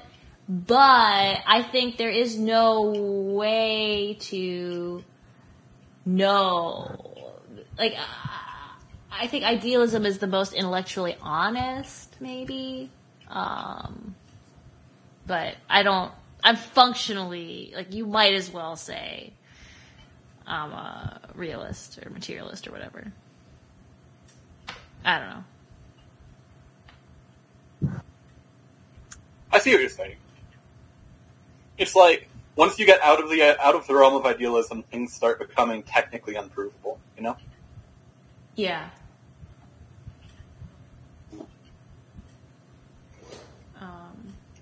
Oh, Somniad, you missed last time we went through our political philosophies. That was a lot of fun. Oh boy. um, do I get the mini rant? Oh. I don't know if I have it in me. You can listen to the. I uploaded the the thing. Um, Uh, okay. but I mean, sure. Like, I guess I am anarchist, possibly Okay. individualist anarchist, but also I just like I hate all big organizations. I hate them at all. I think capitalism is good, money is good, business is good, but small business Whoa only. there. But small business only, mom and pop shops only, please. Let's take it back Okay. to, you know, like like everything should be like, like town, like nothing bigger than a than a city state, right? Okay. What what is what is your plan for preventing that from reoccurring? What is your plan to like if you? There is no plan. People have to. People have to. People have to defend themselves from tyranny, and it's totally. It may be a totally unstable system, but I think it's something I want to strive for. And part of striving for that is building a culture where it will be self-sustaining because the people in that culture would stand up for themselves and prevent the rise of large organizations. And it may be temporary because at some point, I'm sure there would be someone who'd rise up and you know, like, uh, become another fucking feudal lord and start having their empire taken over the neighboring city states. That'd probably happen, but you know what? That's okay. I, it doesn't No, change. okay. It doesn't. Cha- Capitalism. it doesn't change the fact that what I want is the small city state as the largest size. You know. That's Well, fair, but I do think that if you're going to actually try to think about how to create a political system, stability in general needs to be the number one concern. mm. The number one concern is how many adjectives it takes to. Yeah. Yeah, you should definitely optimize to maximize that. Yes. Okay. I'll think about that. Um, but I, I don't know. I mean, I, I think that the stability will have to come from the people, individuals, being willing to defend the system. Like, be like people have a feeling personally responsible for defending what they have. That's what it will rely on. It won't rely mm-hmm. on, you know, some formal institution that protects them. It'll have to Yep. be. The problem is in order to There make are sure lots that of there multiple- problems. There are lots of problems. I know there are lots of problems, okay? Okay, okay, okay, okay. I have to think about it more, but that's just my answer right now. All right, fair. Fucking. All right, I'm gonna give mine because I don't think you guys have heard it before, but maybe I've said it before. And also, I like the sound of my own voice. Yes, you Um, do. We know. All right. So fucking basically, the plan is. Um, uh, I, I wish Raymond was still here because uh, I think Raymond would like this. Um, basically, fucking you have. I, I'm still not sure exactly how to organize like limits on this, but oh no. fucking, uh, I know, I know. The plan would be to have some sort of arbitrary but small limit on the smallest social unit, uh, on the size of the smallest social unit, um, which is like some number which I think would ideally be less than 100, right? Um, so that would be like the maximum number of people that you could have in one group of people. And the whole point of having those groups of people is that they operate by a few guiding principles which each community mutually enforces. So, I mean, okay, here's the first thing. You cannot have a functioning, stable political system without violence. If you don't create space for violence in a political system, then it will occur on its own in ways that are undesirable. Um, actually, it'll occur on its own in ways that are undesirable no matter what. The goal is to minimize that. And unfortunately, the only way to do that is through violence. And I want to be clear that my definition of violence here is kind of broad. Um, violence is limiting people's autonomy, more or less. It is cutting off options from them. Um, and if you think about it, this is a, this is like vaguely how we use violence in like an informal way, right? Um, although I think it's very easy to think of violence specifically as, you know, punching people or shooting them. Um, fucking, nonetheless, I do think that um, having systems in place, system is kind of a rough word, but like having systems in place to limit people's autonomy is very important because in a lot of cases people will use that autonomy in shitty ways.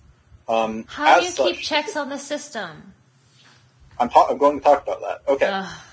Um, the fucking, the first thing is fucking, there is a, these fundamental groups of less than 100 people, they all have, they all have most, they're mostly self-determined. Um, everyone, it, the, one of the requirements is that they're fully democratic, um, directly democratic in some way. Um, another requirement is that they all respect some basic don't be a dick rules that is agreed upon in the community of communities. Um, and the basic deal is that when, like obviously the main problem this idea has is this is great. People get to self-determine how they are. Um, they, there would have to be necessarily freedom of movement between communities. That would be have to that would have to be one of the rules that they always agreed to. Um, but then how do you keep individual communities from acting out? Just, I don't know, going around killing other communities or having a bunch of kids, having a bunch of kids just to, you know, do sex things to them. And the way to do that is to make sure that one of the one of the requirements for being in this community of communities is that you agree that when a community breaks the rules that you've all set out, you force them to stop. And this is the systemic way that violence is enacted in order to maintain the system and prevent other violence. I thought you were going to say it was like gladiatorial matches. Or something. anyway, that's the basic plan. Um, that's like the, idea would be you could go wherever the fuck you want, and as long as it obeyed some super ass basic rules about respecting other people, then you could live however you wanted to. Um, I think this is a really good way to set things up. People people can come together for big projects. They can fucking go live in their whatever. Um, the only rules are don't make it too big. People have to be able to move freely, and don't be a huge asshole. Wow. I can Hmm. get behind that. I just don't trust having some kind of any kind of structure or system or I just don't trust it. I think inherently it's going to be a problem in the future. I don't know. Fucking, if it is true that that's inherently going to be a problem in the future, then I believe that it's fundamentally impossible to make a society that works. In the I way mean, that I, I want. kind of believe it's fundamentally impossible to make a society that works, honestly. So I'm just gonna try Yes, and then. be able to build the ones like locally that I think are good. And like, you know, it doesn't matter if it doesn't last forever. It just matters that it lasts long enough for me to be there. Obviously, I'm not going to be able to build my anarchist society permanently, but like, you know, if I were to be able to just, you know, and honestly, like I think, well, it doesn't matter. Yeah.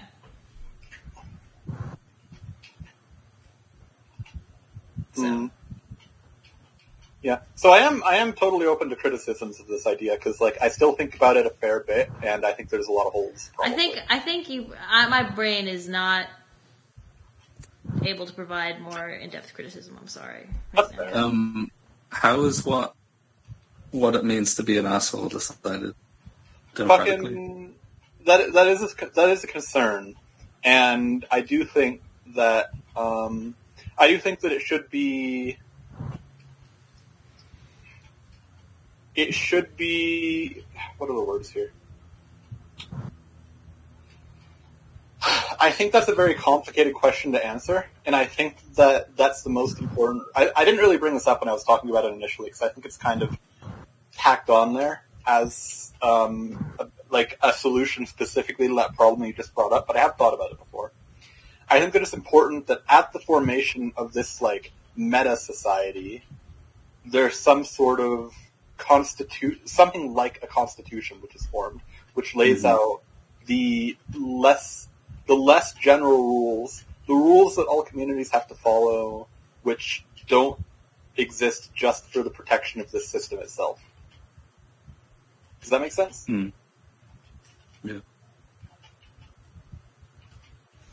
Okay, guys, I'm sorry. I actually have to go. Um, All right. uh, but and so that means the recording will end here. But you are obviously free to continue discussing as long as you like. I I have to go. Um, All right. We'll make sure to be assholes for you. yes. All right. All right. All right. Bye. Bye.